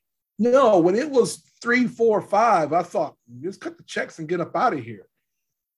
24, and, and I'm all for the you know situations where someone has a problem. Clearly, Deshaun Watson has a problem. But I have two things about this I really don't like. Well, three. First one is the Texans are absolutely complicit now. Absolutely complicit. If they were getting NDAs set up for these women, if they were supplying hotel rooms for Watson for these kind of uh, these kind of activities, that makes them complicit in the whole deal. Two, it just demonstrates, in my issue with Watson himself, is that everything he has said publicly, he has said he's done nothing wrong. He doesn't realize what he's done. He has no remorse it would be very easy for him to come clean and say, listen, I have an addiction, I have a problem. And he could probably gather some sympathy had he done that at any point, especially when the criminal stuff got out of the way. But now he can't do that. And he can't reverse, you know, reverse the motors in the boat. He's stuck. And there is nothing he can say now that's going to make this any lighter. Um, the other one to me, the, the third point of this whole thing upsets me is the Cleveland Browns making this trade. It is clear they did not do due diligence here. It's clear. If the New York Times can get this information, you damn sure know NFL security and the Cleveland Browns could have got this information. And it tells me that there and, and, this has been a this has been a group and a team that's had other issues with their ownership in the past and now they're going to do something like this make this trade and make this not just the franchise guy and the franchise quarterback but then guarantee his pay um, i think this is ridiculous on like three or four different levels this has to end with a lengthy suspension for Deshaun Watson from the NFL. And I just, and he needs to show some remorse. And he's, and I don't know if he's capable of that at this point. I know that I'll never be a fan of his moving forward. Even his attorney this past week, Hardin comes out in an interview with the uh, one of the sports talk stations in Houston, and he says that you know just because somebody got a happy ending doesn't mean it's illegal. And I'm like, oh my gosh, is that how far we've gotten in this situation that we're trying to defend happy endings? I mean, yeah. from the attorney saying this, I mean, th- this thing, I, I, I had a feeling. I don't know about you, Bo. I thought when the federal trial, you know, when the federal situation ended, when he was cleared federally, and then, you know, he gets traded, I thought, okay, well, I guess the suspension will happen and that'll be it. This Yeah. isn't going away anytime soon. This is far No. from over. this is far from over, and this is just new information now. And it, it goes to show that this teams did not do the teams did not do any due diligence. The Browns did no diligence. Watson doesn't have any re- remorse for what he's done. Um, I- those two deserve each other now. The Browns and Watson deserve it one another at this point. And I, I think it's just embarrassing, this whole situation that this guy is going to be allowed to play football at all and to be given that kind of money as well. I just, it's utterly embarrassing on every level. And then to add to this too, you know, I hear some people saying, well, because they're new accusers, well, the Browns, you know, they could void Deshaun's contract. They could, but what they can't do is give up all get back all that draft capital they gave up in that trade. That's that's done and over with. No matter what, there is going to be if Deshaun Watson never plays a game in the NFL again, the Browns are going to still have to pay for this one way or the other. Yeah. Now, you know this better than I do. Is his contract voidable with these two new? Now it is, yes. Now it's voidable. Okay. It If was I not was pre- Cle- it was not previously before these two. Okay. If I was the Cleveland Browns, I would totally void the contract right now. I would cut bait right now. Because you can still hang on to Baker Mayfield football wise too. Yeah. Speaking I of mean, Baker and all this, But uh, just- let- let me finish. Before, let me ahead. let me let me finish it real quick. We'll finish. We'll get to Baker. Um, yeah, I would completely void him. Void his contract. If, if if they're able to do it, I'd void it. If they think they're able to do it, do it and go to court. Do whatever you got to do to get out of this contract. Say that he did he didn't participate in good faith, whatever it has to be. The other piece of this is the NFL has to give him the longest suspension in history. This can't be, you know, I've been saying for months now, I thought it was going to be six or eight games. That's how the NFL rolls. This has got to be two years at minimum. I'd give him five. I would effectively end his career. I just would say, look, no, we can't have this. You've you've you've shown no remorse. You've you've not worked in good faith with the league and a partner of the league and the team. Done. I it, my my minimum would be two years. The way the contract is structured, if he's suspended for one year, he only loses a million dollars. He's got to go at least two. I'd go five, and I'd tell this guy he's never welcome back. I mean, I, I'd, I'd blacklist him. do you think there should be a punishment for the Texans' role in all this? I mean, Yes. at the end of the day, here they are getting draft capital out of it. Yeah, I think the Texans and the Browns should be should lose something out of it. I the Browns ought to lose what they've given up, and I think the Texans should lose those picks at minimum. And if the Texans are found to have, if it's found that there is any demonstration of an NDA that actually was given, if this is true, that's damning too. And the Texans should be fined they should lose any and all compensation they got for Deshaun Watson and penalize them some more on top of that. Yeah, I'd come down hard if I was if I was Goodell. I don't think Goodell is going to come down hard because his job is to is to be there for the owners. But it's time for the NFL to clean up their act with a few things, and this is one of them. This is a major one. And I think between this thing and Daniel Snyder, it's time for this commissioner to get his hands dirty when it comes to owners. In this case, now, with the information that's now available to us in this situation here, it feels like we've reached a point with the track record of Roger Goodell and you know, just the events that have all unfolded, which is within the last couple of years.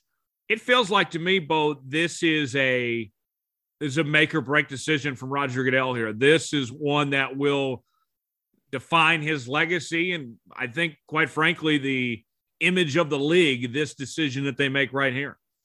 Well, I would bet that he's going to come down harder on Watson than on any owner or any team. I would stand to say that I'll bet he doesn't come down on either the Browns or the Texans. Mm-hmm. I think that he'll just say, "Hey, the Browns, you made a bad trade. Too bad. The Texans, you get to keep those picks." Again, the first thing I take away is the compensation that the, that the Texans got. That's the minimum. Yeah. But we've seen that Roger Goodell will not penalize an owner. He just Yeah. won't. He hasn't done it. Now going back to Jim Irsay and his issues. Daniel Snyder's gotten away with everything. There's no chance that he's going to do something to the owners. He works for the owners. He's not going to hurt them. But he's going to take it to Deshaun Watson. I suspect Watson's going to get two years. Okay.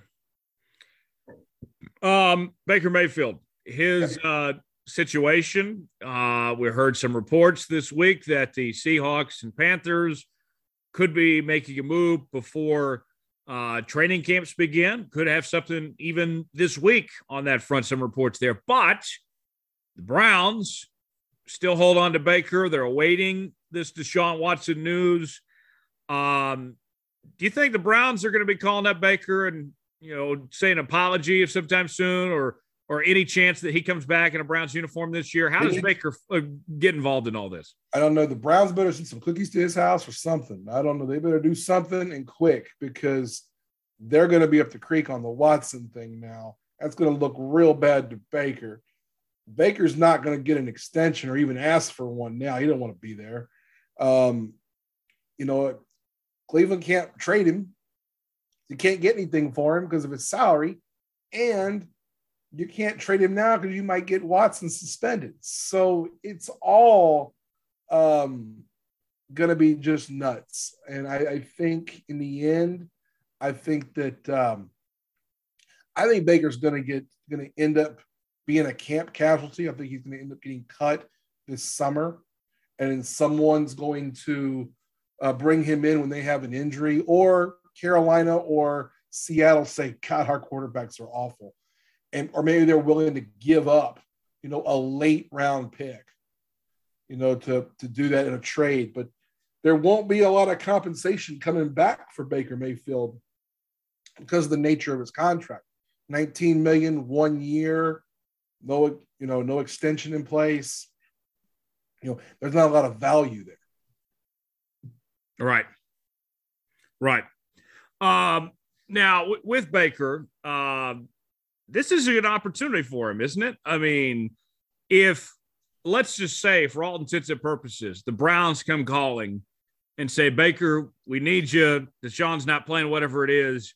If you're Baker Mayfield, as much as you may hate this, uh, you know, how things are going in this Browns organization, um, wouldn't you, if you're Baker, wouldn't it be wise for him to at least put on the act, be a good teammate, go out there, try to prove himself and have a big year and be a good teammate and then go get paid somewhere else here? I mean, isn't in in Baker's best interest, even if he hate just absolutely hates it there, to at least go out there and and, and be a good teammate and try? Yeah, he's got 19 million reasons why he wants to go on a roster this year. I mean, Right. That's, I mean, that's a lot of money, and you don't leave that on the table. He has not made that much money yet. He has not gotten paid that much per season.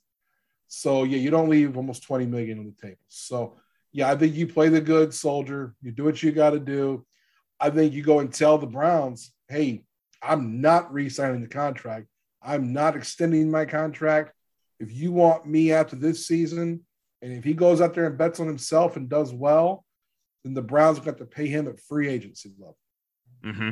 And I think that's what Baker ought to do. I mean, if if he's confident in his ability, that's what he ought to go do. I think he should also hope that somebody wants him at this point too. And whether that be Carolina or Seattle, those probably the two most likely places. You know, I wouldn't I wouldn't be I wouldn't be surprised if you see other teams, maybe the Giants, maybe uh, somewhere else, if a quarterback gets hurt. You know, if a Daniel Jones gets hurt, if a Jameis Winston were to get hurt, you know, if Tom Brady got hurt, Right. you know, I can see that. I can see where he'd be someone there. So there's opportunity for Baker Mayfield. It's about him being patient right now. Right. And knowing that worst case scenario, he's getting the 19 million, Right. even if he's cut. Yeah.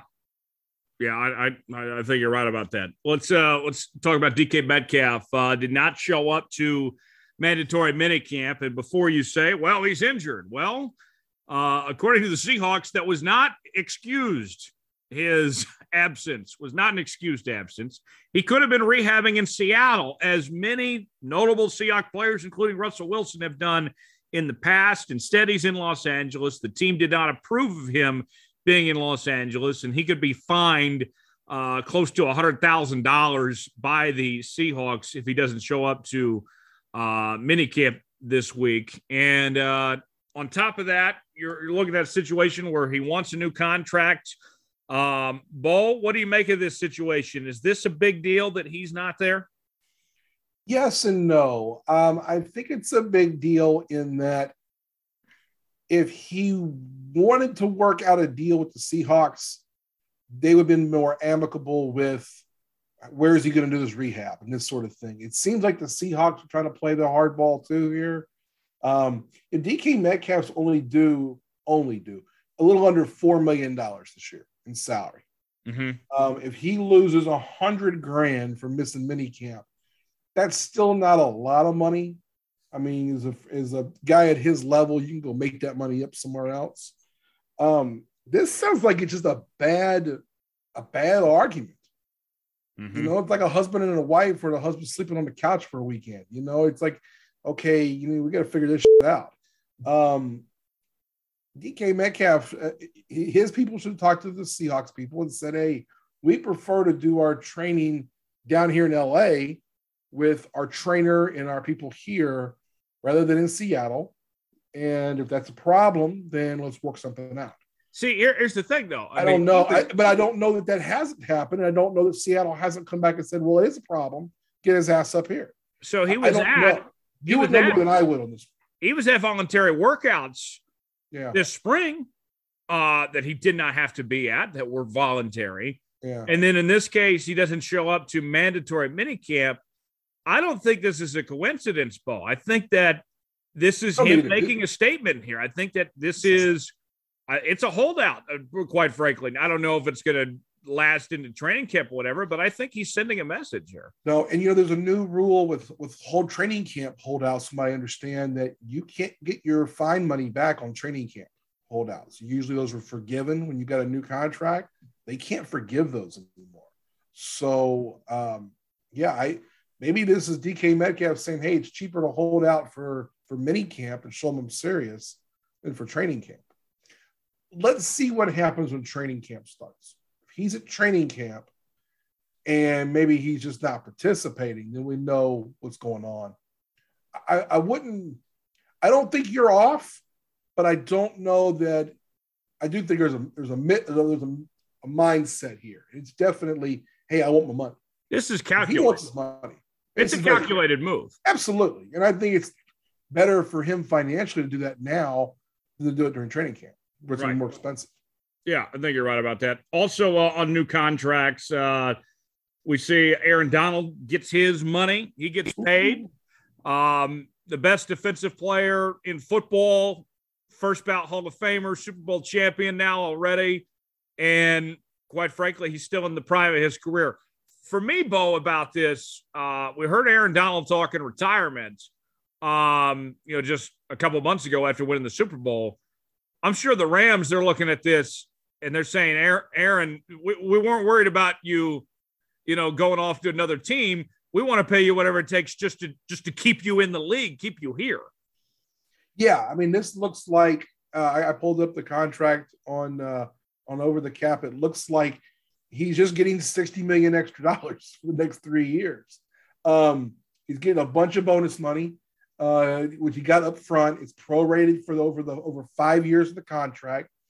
The last two are void years, uh, which basically means there'll be salary cap issues those two years if the contract is ended. If he retires or if they um, if he's traded or released.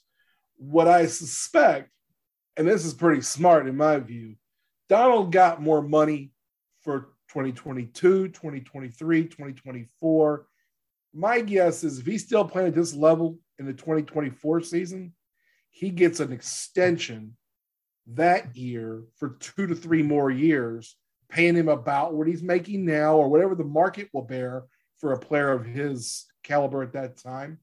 And they'll work out the bonus money and, and salary cap issue at that time. Um, these teams are making these deals now without worrying about the salary cap because they know that the future money is so high because of all the streaming rights and the TV deals and everything else. So the, a lot of teams are just saying, well, whatever, we'll just pay it later. Um, Donald's getting getting his money up front though. I mean, he's he's getting thirty-one million dollars this year in salary. That's, pretty good. that's, a lot of money. Do you think he was serious about his retirement talk? No, no. I think that was a ploy to get his money and get paid now. I think if he hadn't gotten paid, I think he'd have considered it. I think it's better to say, well, you know, I won't. I'll play for thirty, but I'm not playing for, for twelve. But a, a guy his talent, though, wouldn't every team in the league pay that price for Aaron Donald? Yeah, there's nobody that wouldn't have paid him. I mean, that's the thing. The only issue before this was that he still had two years left on his contract. If he'd have retired, the Rams would have retained his rights for two years. Someone would have had to trade for the rights, in which case you're paying a big, hefty amount to do that. Um, and and really, what do you give to get Aaron Donald? I mean, you give what five first, five number ones. I mean, he might be the greatest interior defensive lineman of all time. I was just about to ask, actually, how I mean, does he I, how does he stack up among the all time greats? You think he's in the argument with Reggie White with me? I mean, Aaron Donald in his prime right now is as good as any defensive tackle, defensive end that has ever played the game. I mean, you top the top, you know, front pass rushers or the guys like Reggie White, um, Lawrence Taylor, of course, a linebacker, but he was pass rushing linebacker. You know, Bruce Smith, Aaron Donald's in that argument. And to me, he's the best interior guy I've ever seen. I've never seen an interior tackle, a tackle who was as dominant as Aaron Donald. What amazes me too is we've been saying that Aaron Donald is the best defensive player four or five years now. I mean, yeah. usually with defensive players of whoever's the best, maybe a two, three year run at best. Um, you know, like Darrelle Revis at one point was the best yeah. defensive player in the league for a hot minute. Richard Sherman was for a hot minute. I mean, the stability, I mean, the longevity of Aaron Donald, I think, is going to be a great story for his career. Yeah, the only player that I can think of on the defensive line at all, and this guy was a defensive end, was Reggie White. I mean, just someone that you had to make sure you had two bodies on the guy every snap. Donald is that guy. I mean, we've seen plays, you've seen them too, where they put three guys on Donald. I've seen Donald triple teamed on snaps, which is phenomenal. You you want that as a coach as a defensive coordinator, I'd love to have my guy get triple team because I got guys coming from all other directions now. Mm-hmm. So I just think that um, he's a special kind of talent. If I was going to pay any player in the league that kind of money, it's not a quarterback. It's definitely Aaron Donald. Um, speaking of contracts, too, uh, Russell Wilson, the newest Denver Bronco, already talking about money and wanting to get his due. Uh, he's wanting in the range of about 50 million a year, which would put him right up there with some of the highest paid quarterbacks in the league. There's already, I think it was a New York Post article this week that was asking, does Aaron Donald or does uh does Russell Wilson want to win or does he want to get paid? I'm like, really? I mean, really? Are we getting to that point here? I mean, it's so laughable to me. I mean, if if whether it's Broncos media or fans or whoever, that want to act surprised about this that Russell Wilson wants to get paid. I mean, if if they're surprised or if the Broncos organization is surprised, then they're just just idiots. I mean, he, his contract was going to be up soon anyway. That's what the quarterback market is going for. He's right there among the greats. I mean, if you're caught off guard by this, I mean, how how naive do you have to be? Yeah, I would think the Broncos knew what they were doing when they when they made this trade. They knew that they were getting a player who was going to get a new contract at some point. He has two years left of his deal. It's this season and next. Um, and his two years that are left aren't bad. No, he's getting paid. Let's see here, twenty-four million this year, and twenty-seven million. Those are his cap numbers. Uh, he has five million in roster bonus. And a lot of that, the. Seahawks having to pay. Yeah, he's already gotten the first ten million of that. So nineteen and twenty-two million is what's owed to him in cash the next two seasons. Um, yeah, I, I think that Russell Wilson will get a new contract. Now the Broncos are going through a sale right now. And we know that they got the second round of bids just came through on Monday.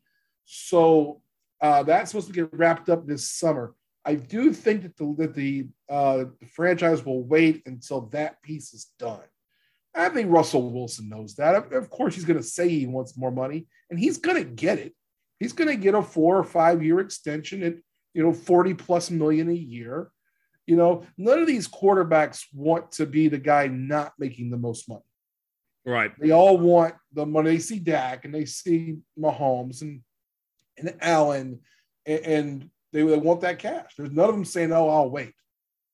And the only one saying he'll wait is Lamar Jackson. He's only waiting until the end of the season, Right. and he's going to end up getting more than everybody else. I predict. Yeah. And, uh, you know, he hasn't showed up to OTAs at this point, but Peter King says that uh, Lamar Jackson should still be around for a training camp. So that's not a, a holdout situation there. No, and he's his own agent, and he is His mom is actually his mom technically is his agent, um, but he's representing himself with his mother. And it looks like the situation with Lamar Jackson is he wants to get to free agency, whether that's just to make a, a bigger market for him or to get the biggest number possible. And he Uh, might have to and wait a while for that, playing the fifth year option this year and the franchise tag next year. Yeah.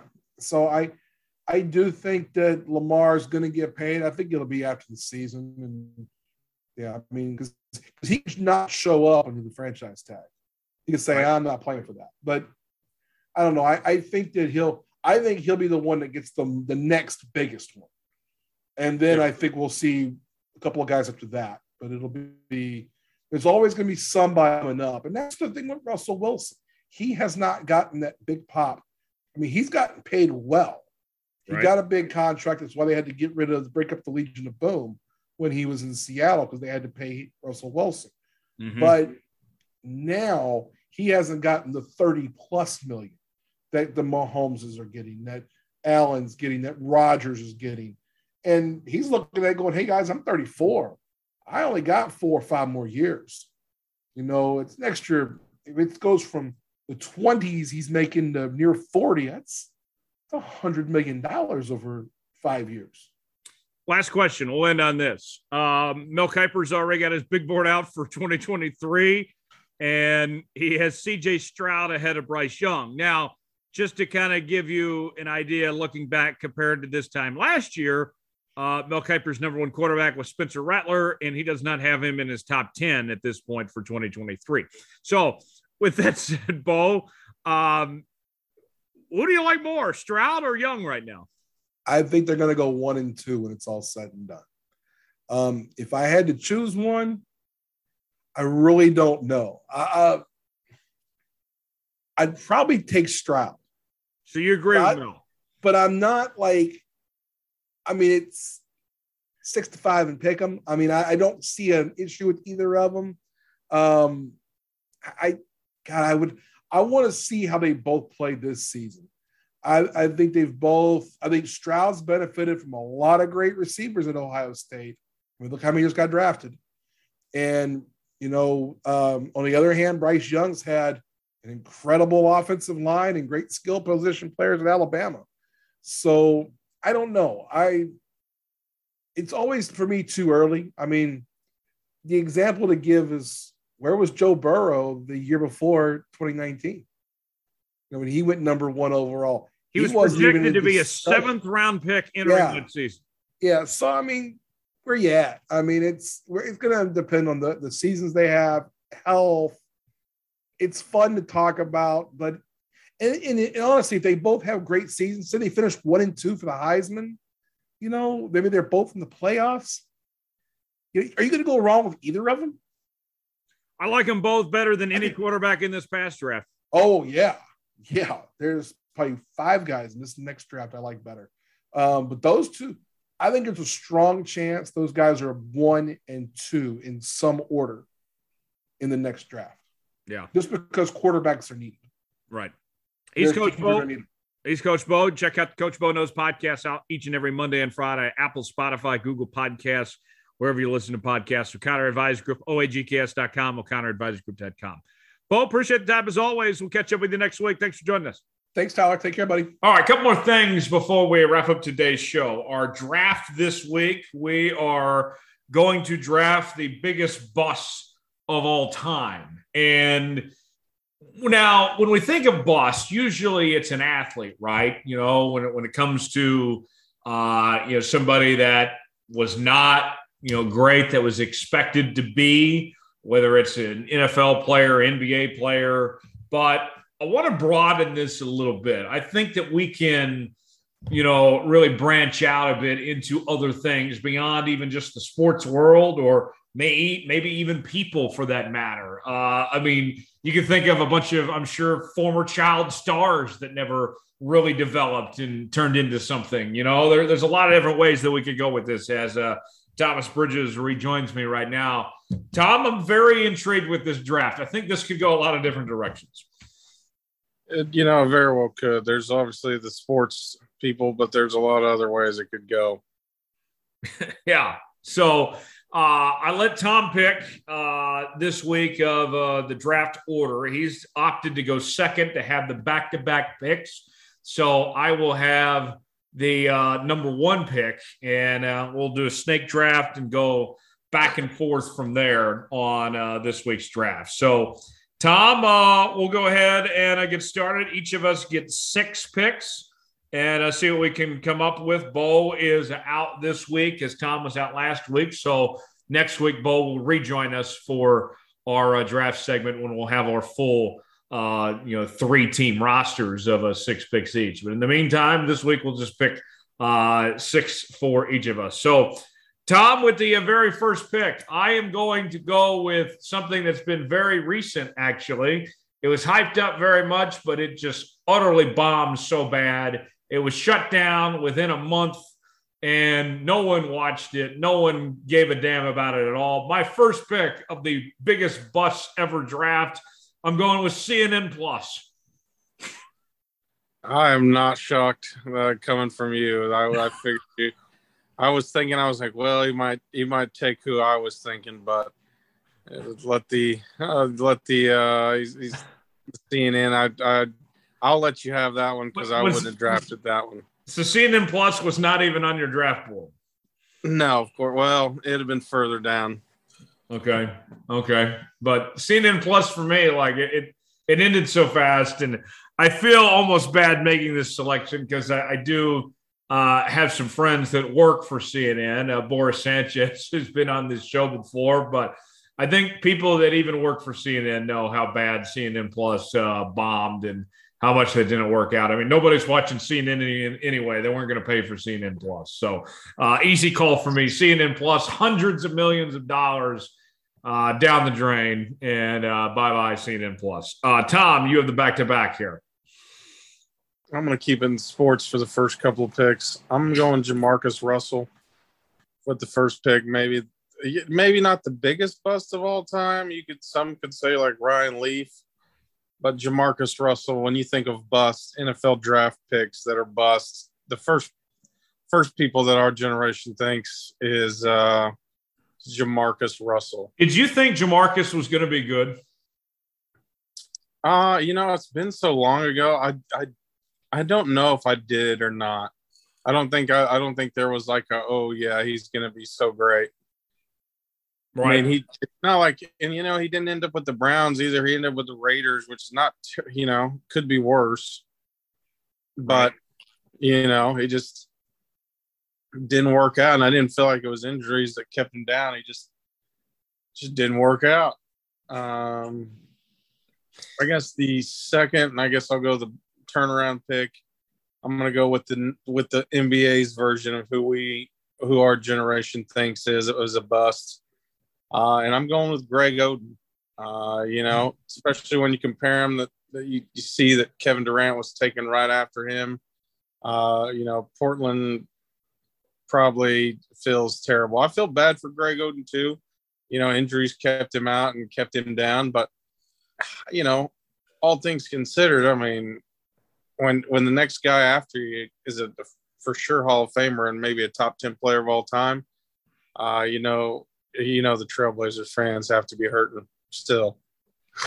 You know, with, with Greg Oden, Tom, uh, in the limited action that we saw him play, he was actually a pretty good player. He just couldn't stay healthy. To me, that's the difference between him and Jamarcus Russell. Jamarcus never showed any signs that even when he played that he was going to be a good NFL player.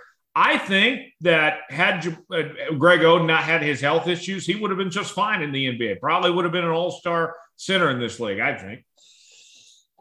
Yeah, I think so too. And you know, it just so happened that couldn't stay healthy right out, pretty much right out of the gate. And uh, and you know, now it's you know, there was a there was like a video. I felt really bad for him that he went back to Ohio State to finish his degree, and some older lady was like, she was like, "Molly, you're big. You should have played basketball.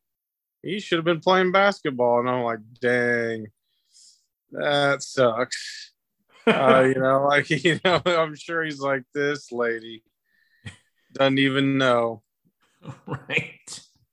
Okay. Now I got back to back picks. So far, uh, I have CNN Plus. Tom has Jamarcus Russell and Greg Oden. My next pick, Tom, I am going to go with Lindsay Lohan for my second pick. Lindsay Lohan, Tom, you and I, as kids, we grew up. She was the thing, right? And I mean, we, as kids, I think every guy our age, you know, had a crush on Lindsay Lohan, thought she was going to be a big deal. And she kind of just fell off the face of the earth and got into a lot of drug problems and all sorts of stuff. And I don't know what she's doing, where she's at now. Uh, but Lindsay Lohan was a uh, major disappointment. Lots of potential. I mean, it all went downhill pretty much after Mean Girls. Mean Girls, great movie, by the way. Uh, but once that movie ended, uh, I mean, Lindsay Lohan pretty much hasn't recovered since. Pretty much, yeah. She got in the got in the drugs, got wild, and uh, you know, just was never really the maybe the person that she could have been. You know, after Parent Trap and all the other child movies that, you know, kind of just well, you know, kind of a flop. So she, I guess, she made her money. I'm sure, she's still figuring out ways to make money. right. Right. Right. Uh, wild. Yeah. So we'll uh, we'll take uh, Lindsay Lohan off the board with that pick. Uh, my next pick, Tom. I'm going to go. Uh, my first actual sports pick for this one. Uh, I'm going to go with Darko Milicic with uh, this pick. Darko, if you remember, was supposed to be all that in a bag of chips. He was in the 2003 draft that featured LeBron and Carmelo and D Wade, and Darko did absolutely nothing in his career. And uh, I kid you not, he finished his professional basketball career playing for a team called I Came to Play. Um, who thought that was a good idea to have that second word in the name of a team to begin with? But nonetheless, Darko was a major bust, major disappointment. I mean, Chris Bosh was even in that draft class. There's so many better options. I get that they couldn't have LeBron, that he was the number one pick. But uh, what were the Detroit Pistons thinking with uh, with Darko with that pick, Tom? Yeah, I don't know. That's a good one. That's uh that's one I would I would you know kind of forgot about there. That's uh it's a solid overall a bust pick. okay. Uh, I have another pick. Uh, I am going to go, Tom, uh, with my next pick with Blockbuster. Uh, Blockbuster. Whoa, wait, wait, a second. I thought, or who was your? I thought you had back to back picks. So you took Lindsay Lohan, and then you took. Oh, that's right. I forgot. I took Lindsay Lohan. Yes. Oh, yes. he just gave me. I just gave. Oh no, no! Did, did I just give one away for you? Uh, oh, I'm tempted to take it. Whoopsies, uh, Tom! You have the back to back. I almost jumped the gun there. You know, I'm not going to take blockbusters, so you can have that on your turnaround. back to back picks. I don't think Blockbuster was a bust at all. I think Blockbuster built the frame for what we have now. They just couldn't keep up. So I think I, they had their time in the sun. That was just it was there. It was kind of like a Blockbuster is kind of like one of those things that you know they had their time. It's kind of like a like Ben Roethlisberger. It's kind of like Blockbuster. You know, he, you know he just kept playing until he he was absolute dog. Shit. He should have retired years ago, and that's what happened with Blockbuster. They had their time in the sun. They won championships. I wouldn't call Blockbuster a bust. Just, I mean, they made a lot of money. They just they went know, bankrupt too, though. I mean, yeah, they well, I mean, yeah. Well, I mean, you know, over time they, you know, they had their run and they won, you know, a couple world championships, so to speak.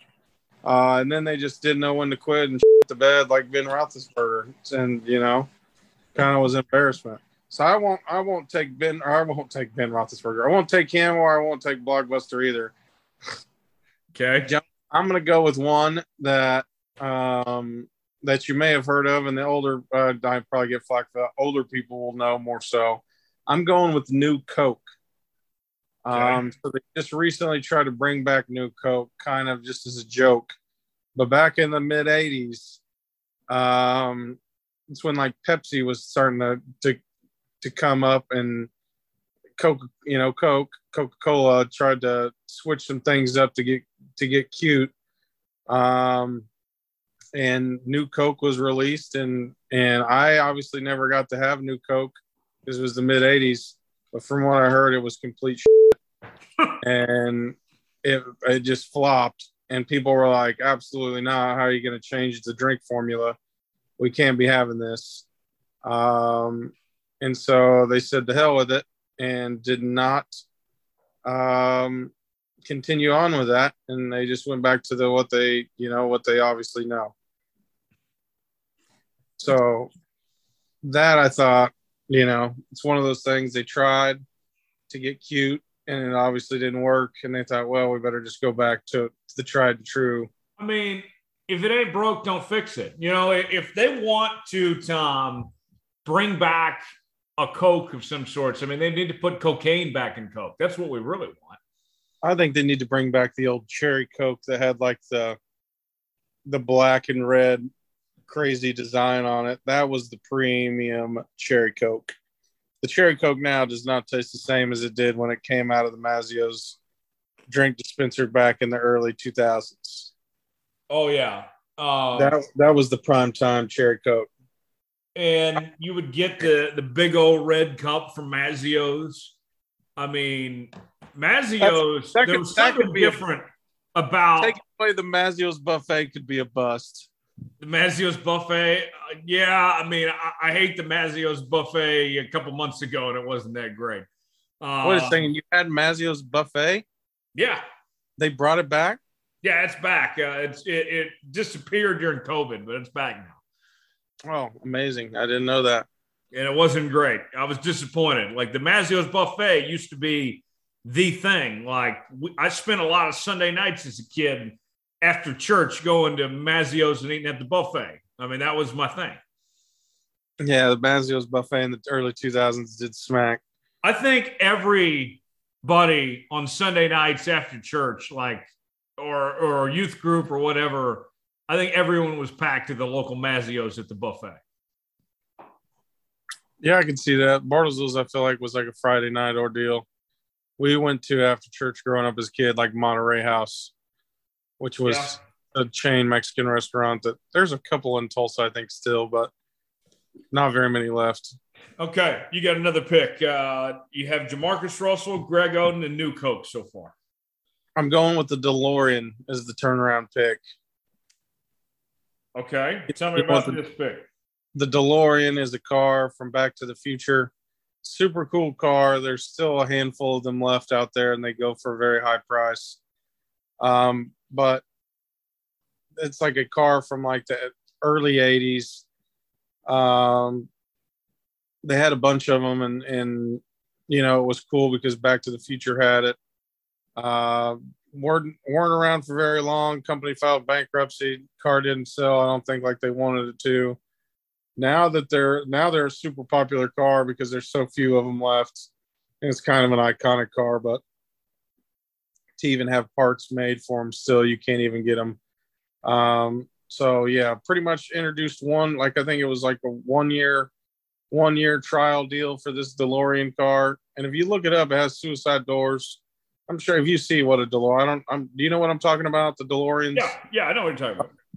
Super cool car. Uh, I'd love to have one. Um, from what I understand, though, they're just overall just a made vehicle. Um, but they are, they do look cool. Um, so one year, then filed for bankruptcy. I'm going with DeLorean as a bust. Okay. I think that's a good pick. I would not have had DeLorean on my board, but it's a creative pick nonetheless. Uh, I'm going to go with Blockbuster, who I would have taken earlier.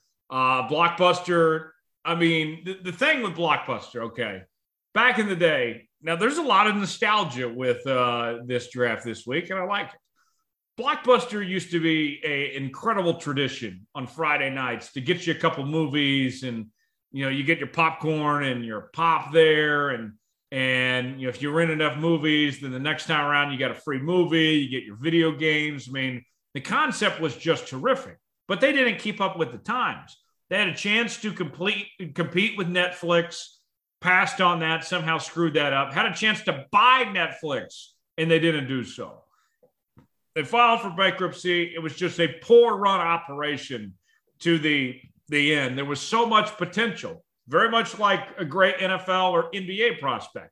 A lot of potential, showed a lot of upside in their early days, in their college days. But at the end of the day, when it came time to perform, they didn't show up when it mattered most. So I am uh, going with Blockbuster for my pick, even though, Tom, you do not think Blockbuster is a bust. I respect your decision, your young decision. I had more prime years of Blockbuster maybe than you. I, I respect your decision. I could have stolen it. I will let. That's how much. That's what I. That's how much I highly I think of Blockbuster. I could have taken that. Let you have. oh, uh, Tom, we, we need to pay a visit to that last Blockbuster that's remaining in Bend, Oregon. All right, go stay the night in it. Right. go rent a couple movies, bring back, you know, that'd be great. Um, for my fifth pick, before Tom finishes out his uh, final two picks, I am going to go, Tom, with jetpacks.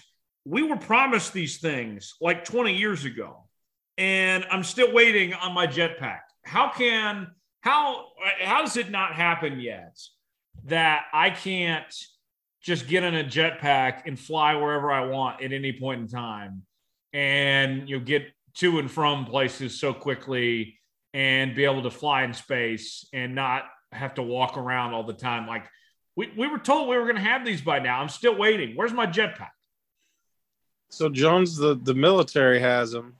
Um, I'll also have to send you a video. A guy flies off the deck of a uh, aircraft carrier and flies around the aircraft carrier at a pretty high rate of speed and then safely lands back on the aircraft carrier.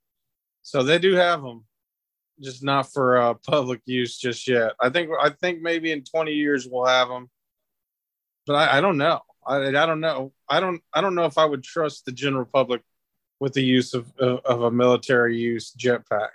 Would you use one if you could? Uh, yeah, for sure. Uh, as long as there's some safety me- measures in there, because I feel like public use of a jetpack would be a million times worse in terms of accidents that Lime scooters are. Um, and I know some other people that work in the ER, and they say the sheer number of, especially during the summer, of Lime scooter accidents with broken arms, legs, and other body parts is astounding. Uh, so I can only imagine. Lime uh, scooters could have been a very good pick too. Those things when they came out were really cool, and now people just keep you know getting concussions and being idiots with them. I love Lime scooters. I we used to, we still ride them during the summers, and uh, you know we kind of do a bar. This sounds terrible and irresponsible, but we do bar tours with them. We'll go downtown and line from bar to bar and get a drink. You know, you can bar. get a DUI on one of those still, right? You know, you can get a DUI in a car, and I haven't had one of those either. So I, will take my chances on a lime. Huh.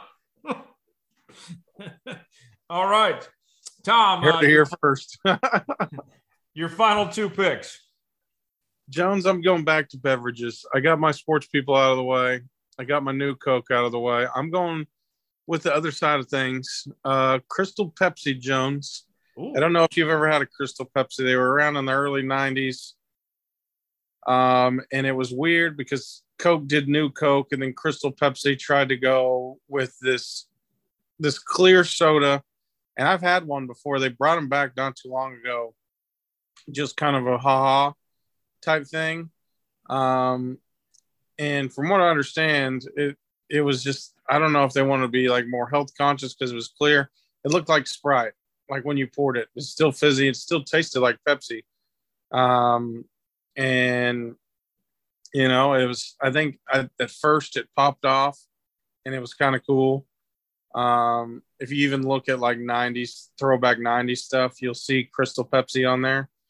Um, but yeah, Crystal Pepsi did not obviously stick around for a very long time. I bet it was like two or three years, if that, um, and then no longer happened. And I feel like two years ago they came out, like I said, with kind of a throwback Crystal Pepsi just to be funny, um, and released it out. And I did not. I think I had one then. Um, but Crystal Pepsi, yeah, flopped just like New Coke.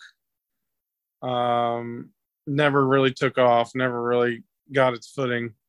Um, last pick, Jones. I knew a bunch of kids that had these. I had the iPod, and no no shade thrown because I've seen them and they look you know not too bad. But I'm going with the Zune. It was Microsoft's answer to Apple's iPod, the Microsoft Zune, and it was an MP3 player that came out like mid 2000s. Um, yeah, it was just essentially Microsoft's an- Microsoft's answer to the iPod, uh, and it just you know, it's it's kind of like uh, iPhone to Android now. We don't like people with green text. You know, you you know everybody wanted an MP3 player, and you know some people didn't have the means to get an iPod, um, or they wanted to go counterculture and they went with the Zune instead.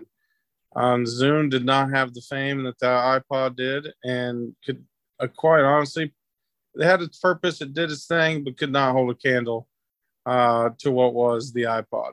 I don't even remember the Microsoft Zune. Just look up Zune, Rose Z U N E, and I think it might jog your memory. Okay. Um, and you never bought one yourself. No, I had a. You know, when the when the MP3s first came out, I had like a little bitty shit off brand one. That was like when I was like in sixth, seventh grade. And then like that next Christmas I got uh an iPod Nano.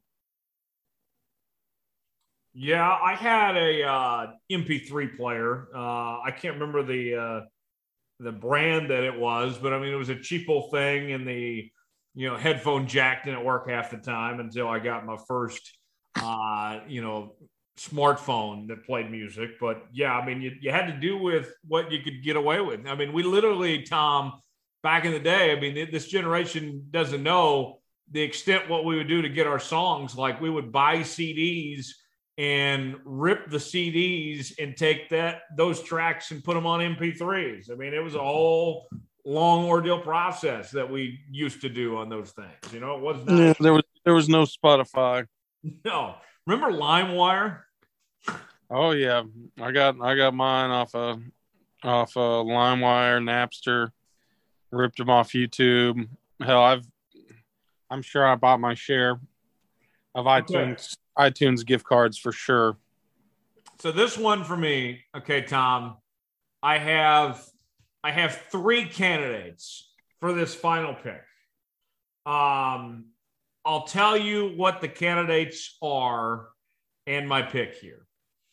Um, I think you have two picks, don't you? I have I have just one pick left. Oh, You Oh. made your final pick. I'm about to make my final pick. gotcha. Um, but I have three names in mind to make this final roster spot. And uh, I'll be curious if you think I made the right pick with this final selection between these three. Uh, one of them is Skype. Uh, Skype had like a 10 year head start on Zoom. And right at the heart of the pandemic, no one was using Skype and everyone was using Zoom.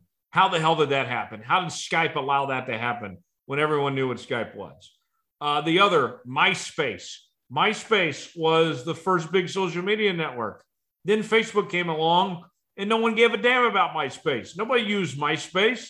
MySpace, you know, like you got to display who your best friends were, got to have your music on your page, all that cool stuff. It faded away. And then the other one, another social media network, Google Plus. We were told that Google Plus was going to be a big deal. Uh, you know, it was going to be the competitor to Facebook and Twitter and all this. And you know, you, you, added people to your circle. I created an account with that, and no one ever used that. And Google eventually just shut that thing down. So, with that being said, of those three options, Tom, I am going to use my final pick uh, because of just how poor the execution was and the golden opportunity that they missed. I'm going to use my final pick on Skype. I know that Skype is still around and you know still making money, but how did they let Zoom just beat them at their own game like that? For that, Skype is a big bust in my book and my final pick. I can see that. I would have went Skype, Google Plus, then MySpace, but I don't know. For me, MySpace had its days in the sun too. Um, Jones, honestly, this is not uh, ageism here by any means. I think you're probably too young for Xanga. Um, what was your generation's, even by three or four years, your generation's uh, MySpace was my generation's Xanga. Xanga is where it truly started. Um, and it was the same thing. You customize your page, have different backgrounds, songs. Um, pretty much MySpace came along and just added the friends order. Um, I think what was MySpace's downfall is that Facebook came along and it was like the, at first it was like the invite only and it was really for college students. Um, and so that was like the new thing. And then it took you know our parents generation and then our grandparents generation years to get on it. And now facebook's kind of stupid and lame and everybody every it's it's full of fake news bullshit and facebook can go die in a hole now um, now obviously the new thing is instagram which is also owned by facebook but you know and as soon as the old people get to instagram and ruin that too uh, there'll be a new social media that comes out. You know what? Like we could have done, Jones. Um, there is a social media app, and you got on it, and I think maybe you sent me an invite, or somebody sent me. No, my friend Abby sent me an invite to it. Um, it was like an online chat room. Oh, club. That everybody. Club, yeah, clubhouse. Yeah, and then Twitter created spaces, and like, oh, all right, what do we need clubhouse for? Clubhouse kind of a bust. Yes. Clubhouse that, didn't that would, really even take off though. Right. Kind of like Google Plus, I guess, in that sense. Right. That's very true. Yeah. So um, of the undrafted free agents out there um, that come to mind, uh, Vince Young. Vince Young had a great rookie season, you know, won a national championship at Texas, and then had that mental breakdown, you know, along with you know, playing under Jeff Fisher and just fell off the face of the earth. To me, that was all on Vince Young too, Tom, because you and I we saw up and close. Vince Young had all the talent, all the intangibles, but he didn't have the mental toughness. Vince Young, I think, could have been a star in the league. And hell, he was even on the cover of Madden. Yeah. You know, after that, maybe it was the Madden curse. yeah that's one for me. Who's a who's an undrafted free agent comes to mind? Oh, it's obviously Johnny Manziel. Yeah. You know, that was a lot of money, you know, money Manziel. I mean, I, I wanted to root for him and I did just because I liked the swag, but I, I should have known from the beginning he didn't have the body style to to live up to to play in the NFL. But one of the more entertaining college players of all time. You could throw Tim Tebow in there. Um, even though Tim Tebow did win a playoff game, but uh, you know, I'm sure you remember the game well, Jones. Right. Um, right. uh, what is it? The Mile High Miracle? Is that what they call it? I think so. Yeah. Something like that. Um, hmm, who's in the Ryan Leaf? I mentioned him. He's kind of up there with the Jamarcus Russell in terms of bus player. I did Um, see. A, I did see a business wise. The Tom. You'll, you'll appreciate this on business. Um, Enron. Mhm, yeah. Yeah, that's. I don't know. That goes down as a bust or a major criminal operation. Google Glasses. Yeah, I saw that on the list too. Google Glass looked really cool, and I was really hot for it. And they just kept teasing and teasing and teasing, and then nothing. Um, they had really cool commercial, um, kind of a teaser, and, and just nothing ever. came. really. We didn't really touch on uh, movies either, like movie sequels. Uh, Dumb and Dumber Two was one of the worst sequels I've ever seen. That comes to mind, um, especially considering how good the first one was. Um, any bad movie sequels that come to mind? You know, I'm not a huge movie watcher.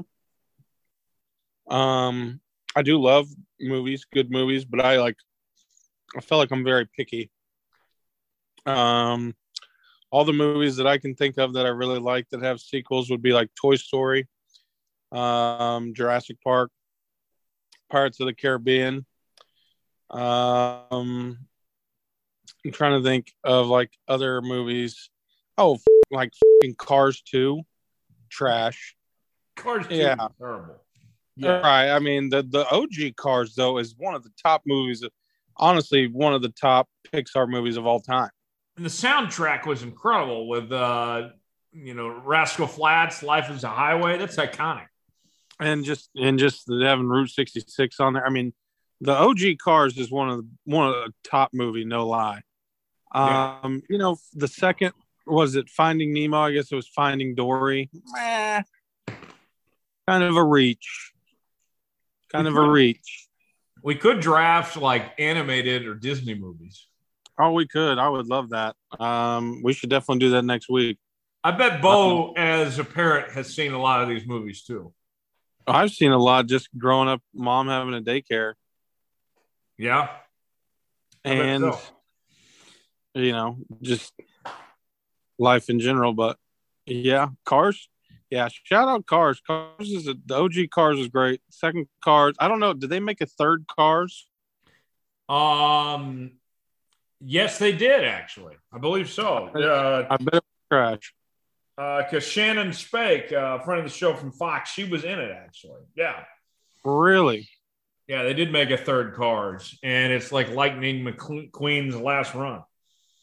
No. And then they have a lot of. Sorry, excuse me. sorry.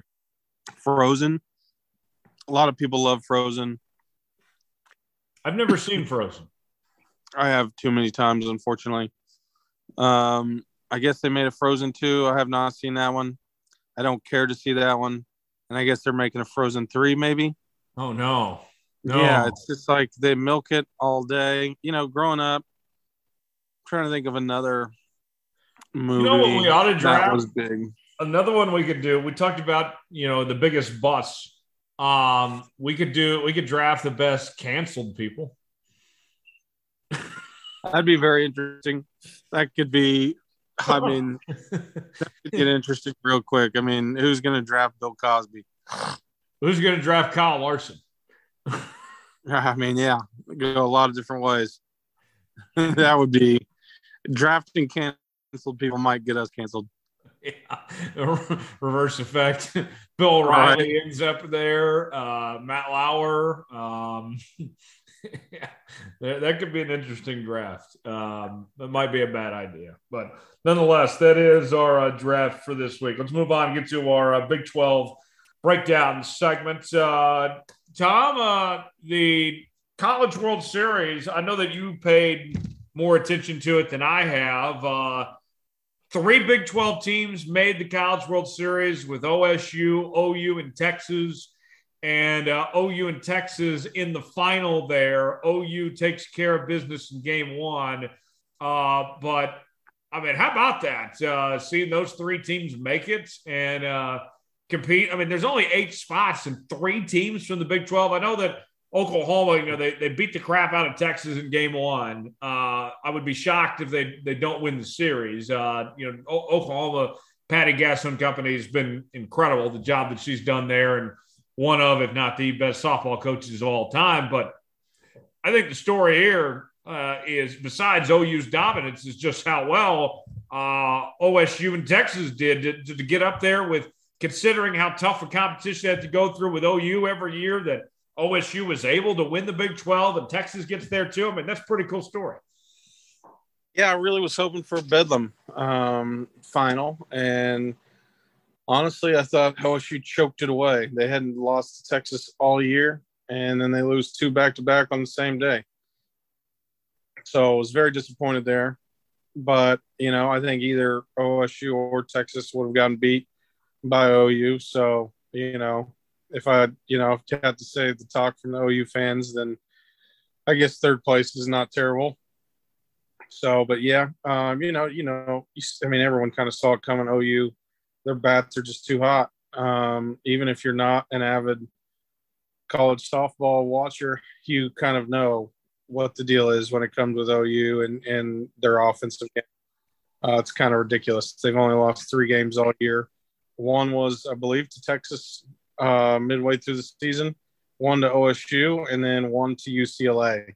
Mm-hmm. So all three of those teams were in the semifinals of this um, World Series. So if that tells you anything, uh, they're not losing any slouches.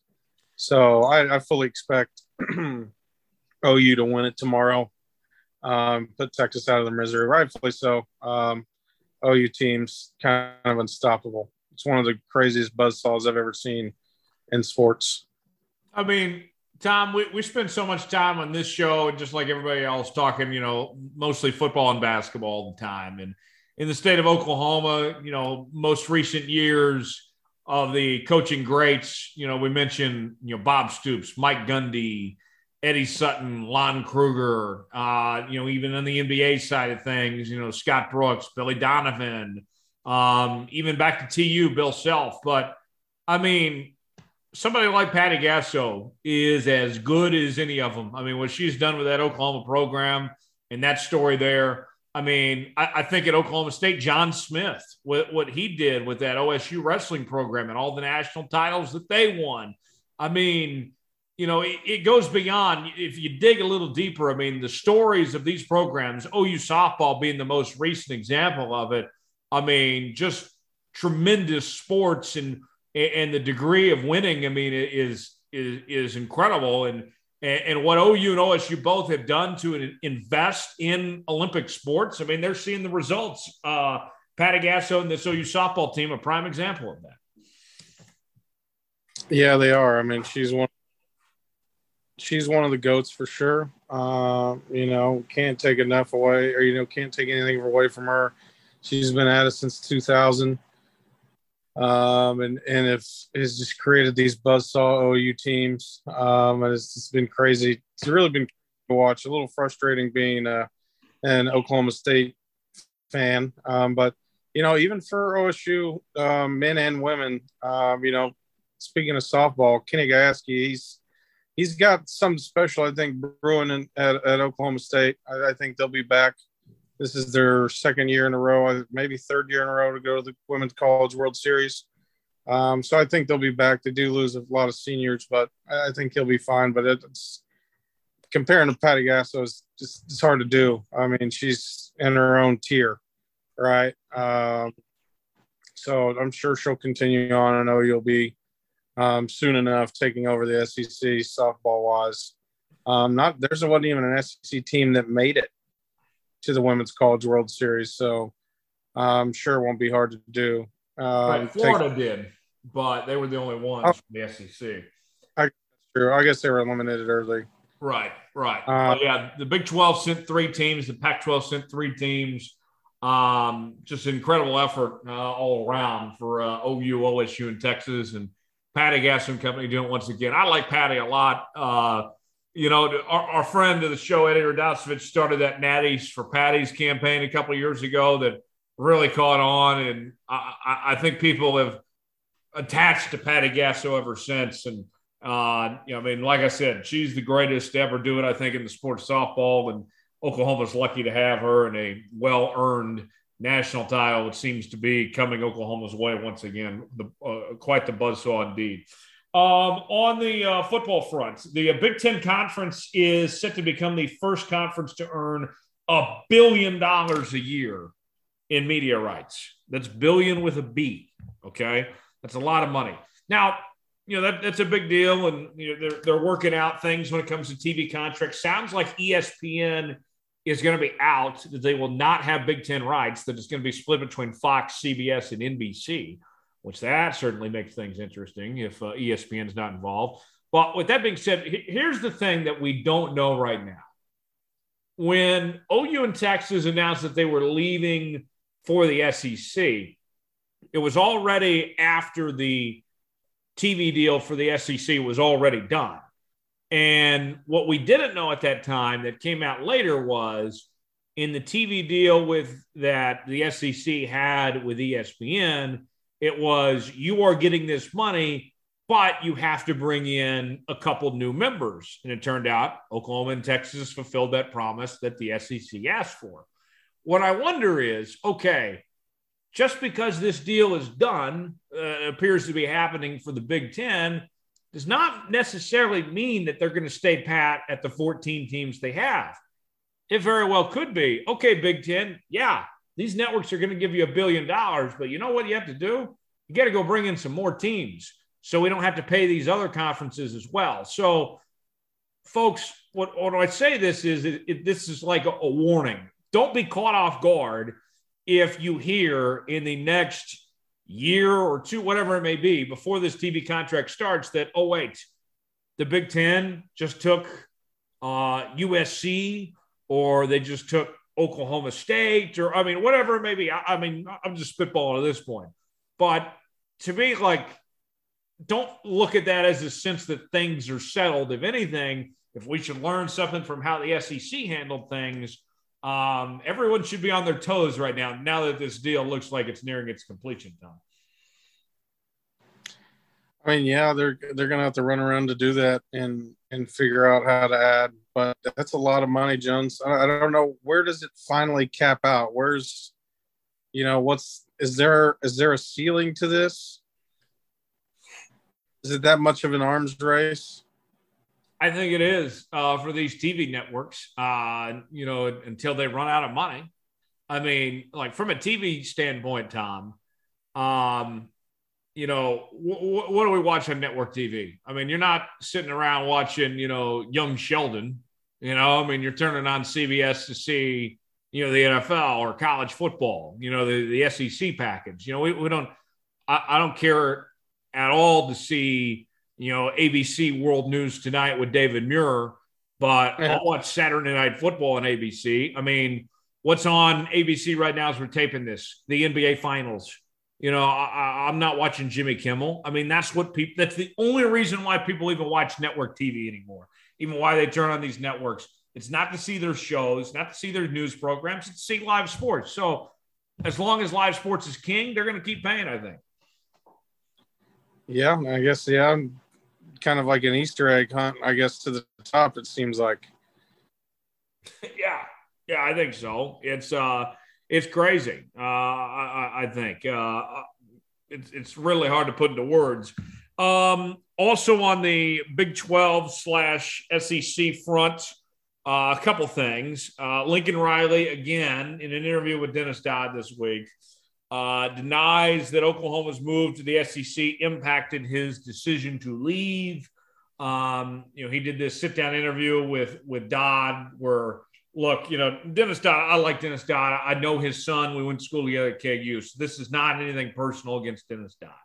But Dennis Dodd, in this piece that he did with Lincoln Riley, basically did Riley's bidding for him. He did PR essentially for Lincoln Riley on his move to USC.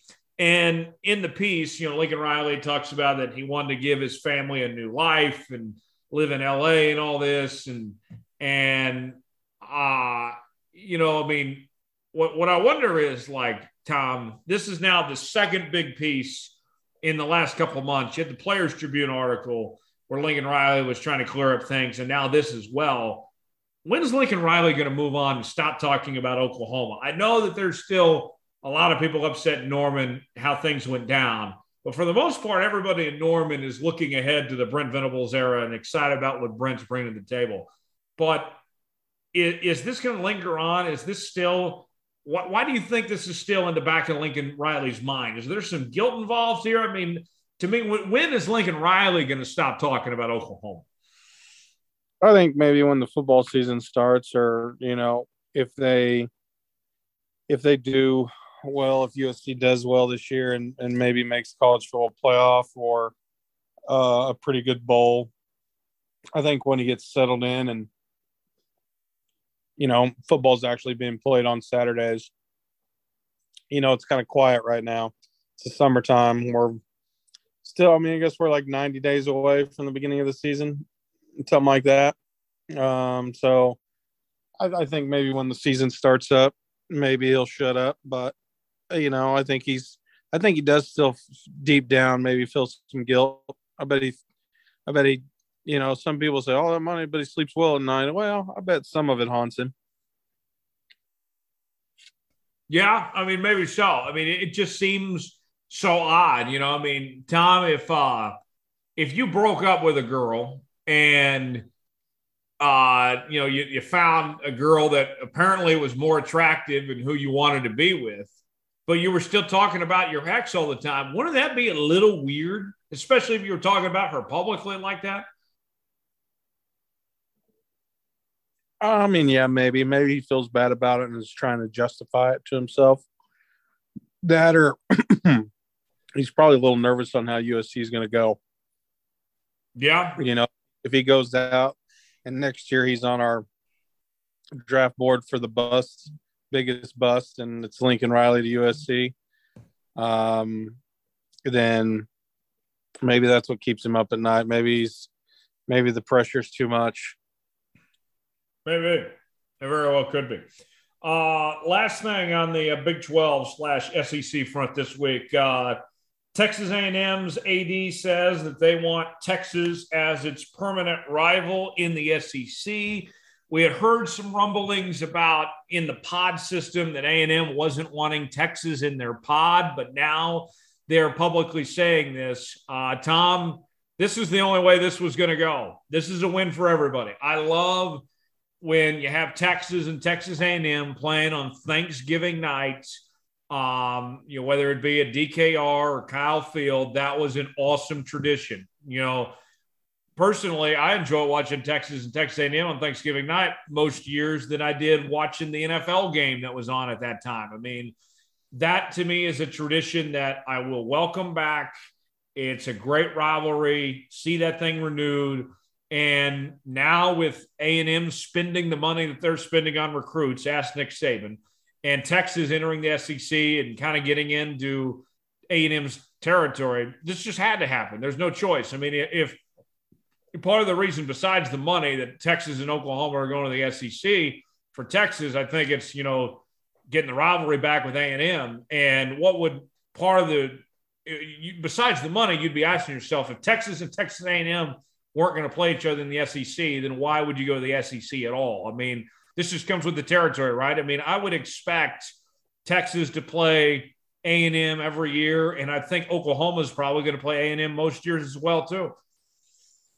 I mean, yeah, that's it's they've already have some sort of rivalry, you know, with OU and A and M. It's the 66-0 with Texas and Texas A and M. I mean, they fight back and forth continually, and they're not even the same conference. Um, so I, I think yeah, for them, they're it's uh, I think that's the must play. It would be like if K- KU somehow magically found their way in the SEC, they'd have to play Missouri every year. They'd have to. It wouldn't be right if they didn't. Right. I mean, the the one time that I think about this of of you know the the rivalry mismatches where team conferences screwed up, and of course it was the Big Twelve and all this. Like when the Big Twelve, you know, went from eight to twelve and OU and Nebraska all of a sudden weren't playing every year. I mean, and that's how the new, the the Big 12 started. To me, Tom, that was kind of like the beginning of the end for the Big 12. I mean, how were Oklahoma and Nebraska not playing each other every year after their great history of being one of the greatest rivalries of all time? Yeah, I mean, exactly. That's just, you know, you take those away and it you lose like that almost part of the soul of the conference. Yeah, it doesn't make any sense on that front. So there you have it. That's our uh, Big 12 breakdown for this week. Our final segment of the show. It's our Tom Foolery story of the week. Tom, where shall we head to this time? Jones, we're going to the grocery store. Uh, and I hate going to the grocery store. Really? I love going to the grocery store, honestly. Really? See, I, I don't mind actually going to Reasor's, especially because it's right near my house and I just, I could literally walk over. Um, but I hate going into Walmart. Um, and I just, I hate it. Just, I guess I don't really like it. Um, especially groceries are going up. I hate going to spend money for something obviously I need, but it's just like, oh God, gotta go to the grocery store. Um, but Jones, we're gonna go deep inside the grocery store and we're gonna find out why they play the same music, same boring music, same tunes. You know, uh, I feel like if you've ever been in a Homeland, they're notorious for playing jazz. You go into somewhere like Reasor's, they play just the, almost some top forty kind of songs. It's like slower, slower music, and now we're going to find out why. This comes from the New York Post. Uh, the secret reason why grocery stores always play boring music. Just like elevators, grocery stores are notorious for playing dull music. As it turns out, there's a reason behind grocery stores' poor taste in tunes. Matt Gressia, a money and shopping expert with over 3 million followers on TikTok, shared a video and scientific explanation. According to Gressia, grocery store music is played intentionally to make you spend more money. It may seem a bit of a stretch to correlate music with shopping habits, but Gressia has an explanation. The elevator music is purposely slower than the human heartbeat, which literally gets you to relax and slow down. That makes you spend more time in the store, and ultimately, you'll spend more money, the expert said. Gressia's claim was also found to be true in a 1982 study conducted by marketing professor Ronald Milliman. The study found that music tempo in grocery stores actually does play a role in customer stores' shopping pace, as well as the volume of sales. According to the study, slow music causes shopper to move more leisurely, which in turn leads them to shopping longer and buying more. In fact, Milliman, Milliman found that grocery store sales volume was 38% higher on days they played slow tempo music. Additionally, the volume of music in grocery stores plays a role in how long customers spend shopping. In a study by researchers Cain Smith and Curnow, they found that loud music led to shoppers spending less time in a store. Meanwhile, soft music had a calming effect on customers, which led them by, led them shopping, which led led to them shopping more slowly and ultimately buying more products. So the next time you find yourself perusing the grocery store aisle to the beat of your background music, know the store has you in mind. Jones, this pretty much just tells me that I'll just put in my AirPods in when I go to the store and play some pump up music or some fast tempo music.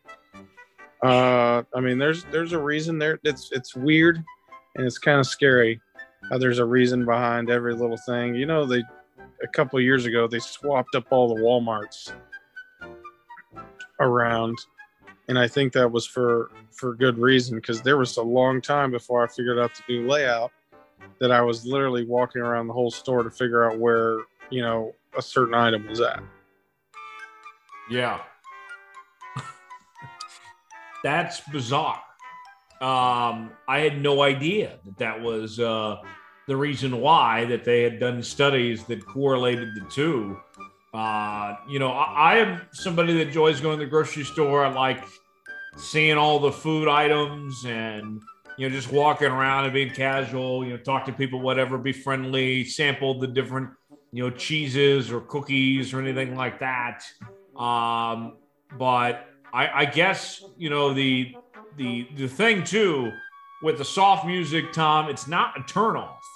Like if you were playing, you know, I, I don't know, uh, you know, some some music, some you know, some top 40 music, whatever, I might want to leave quicker, might, might want to get out of there.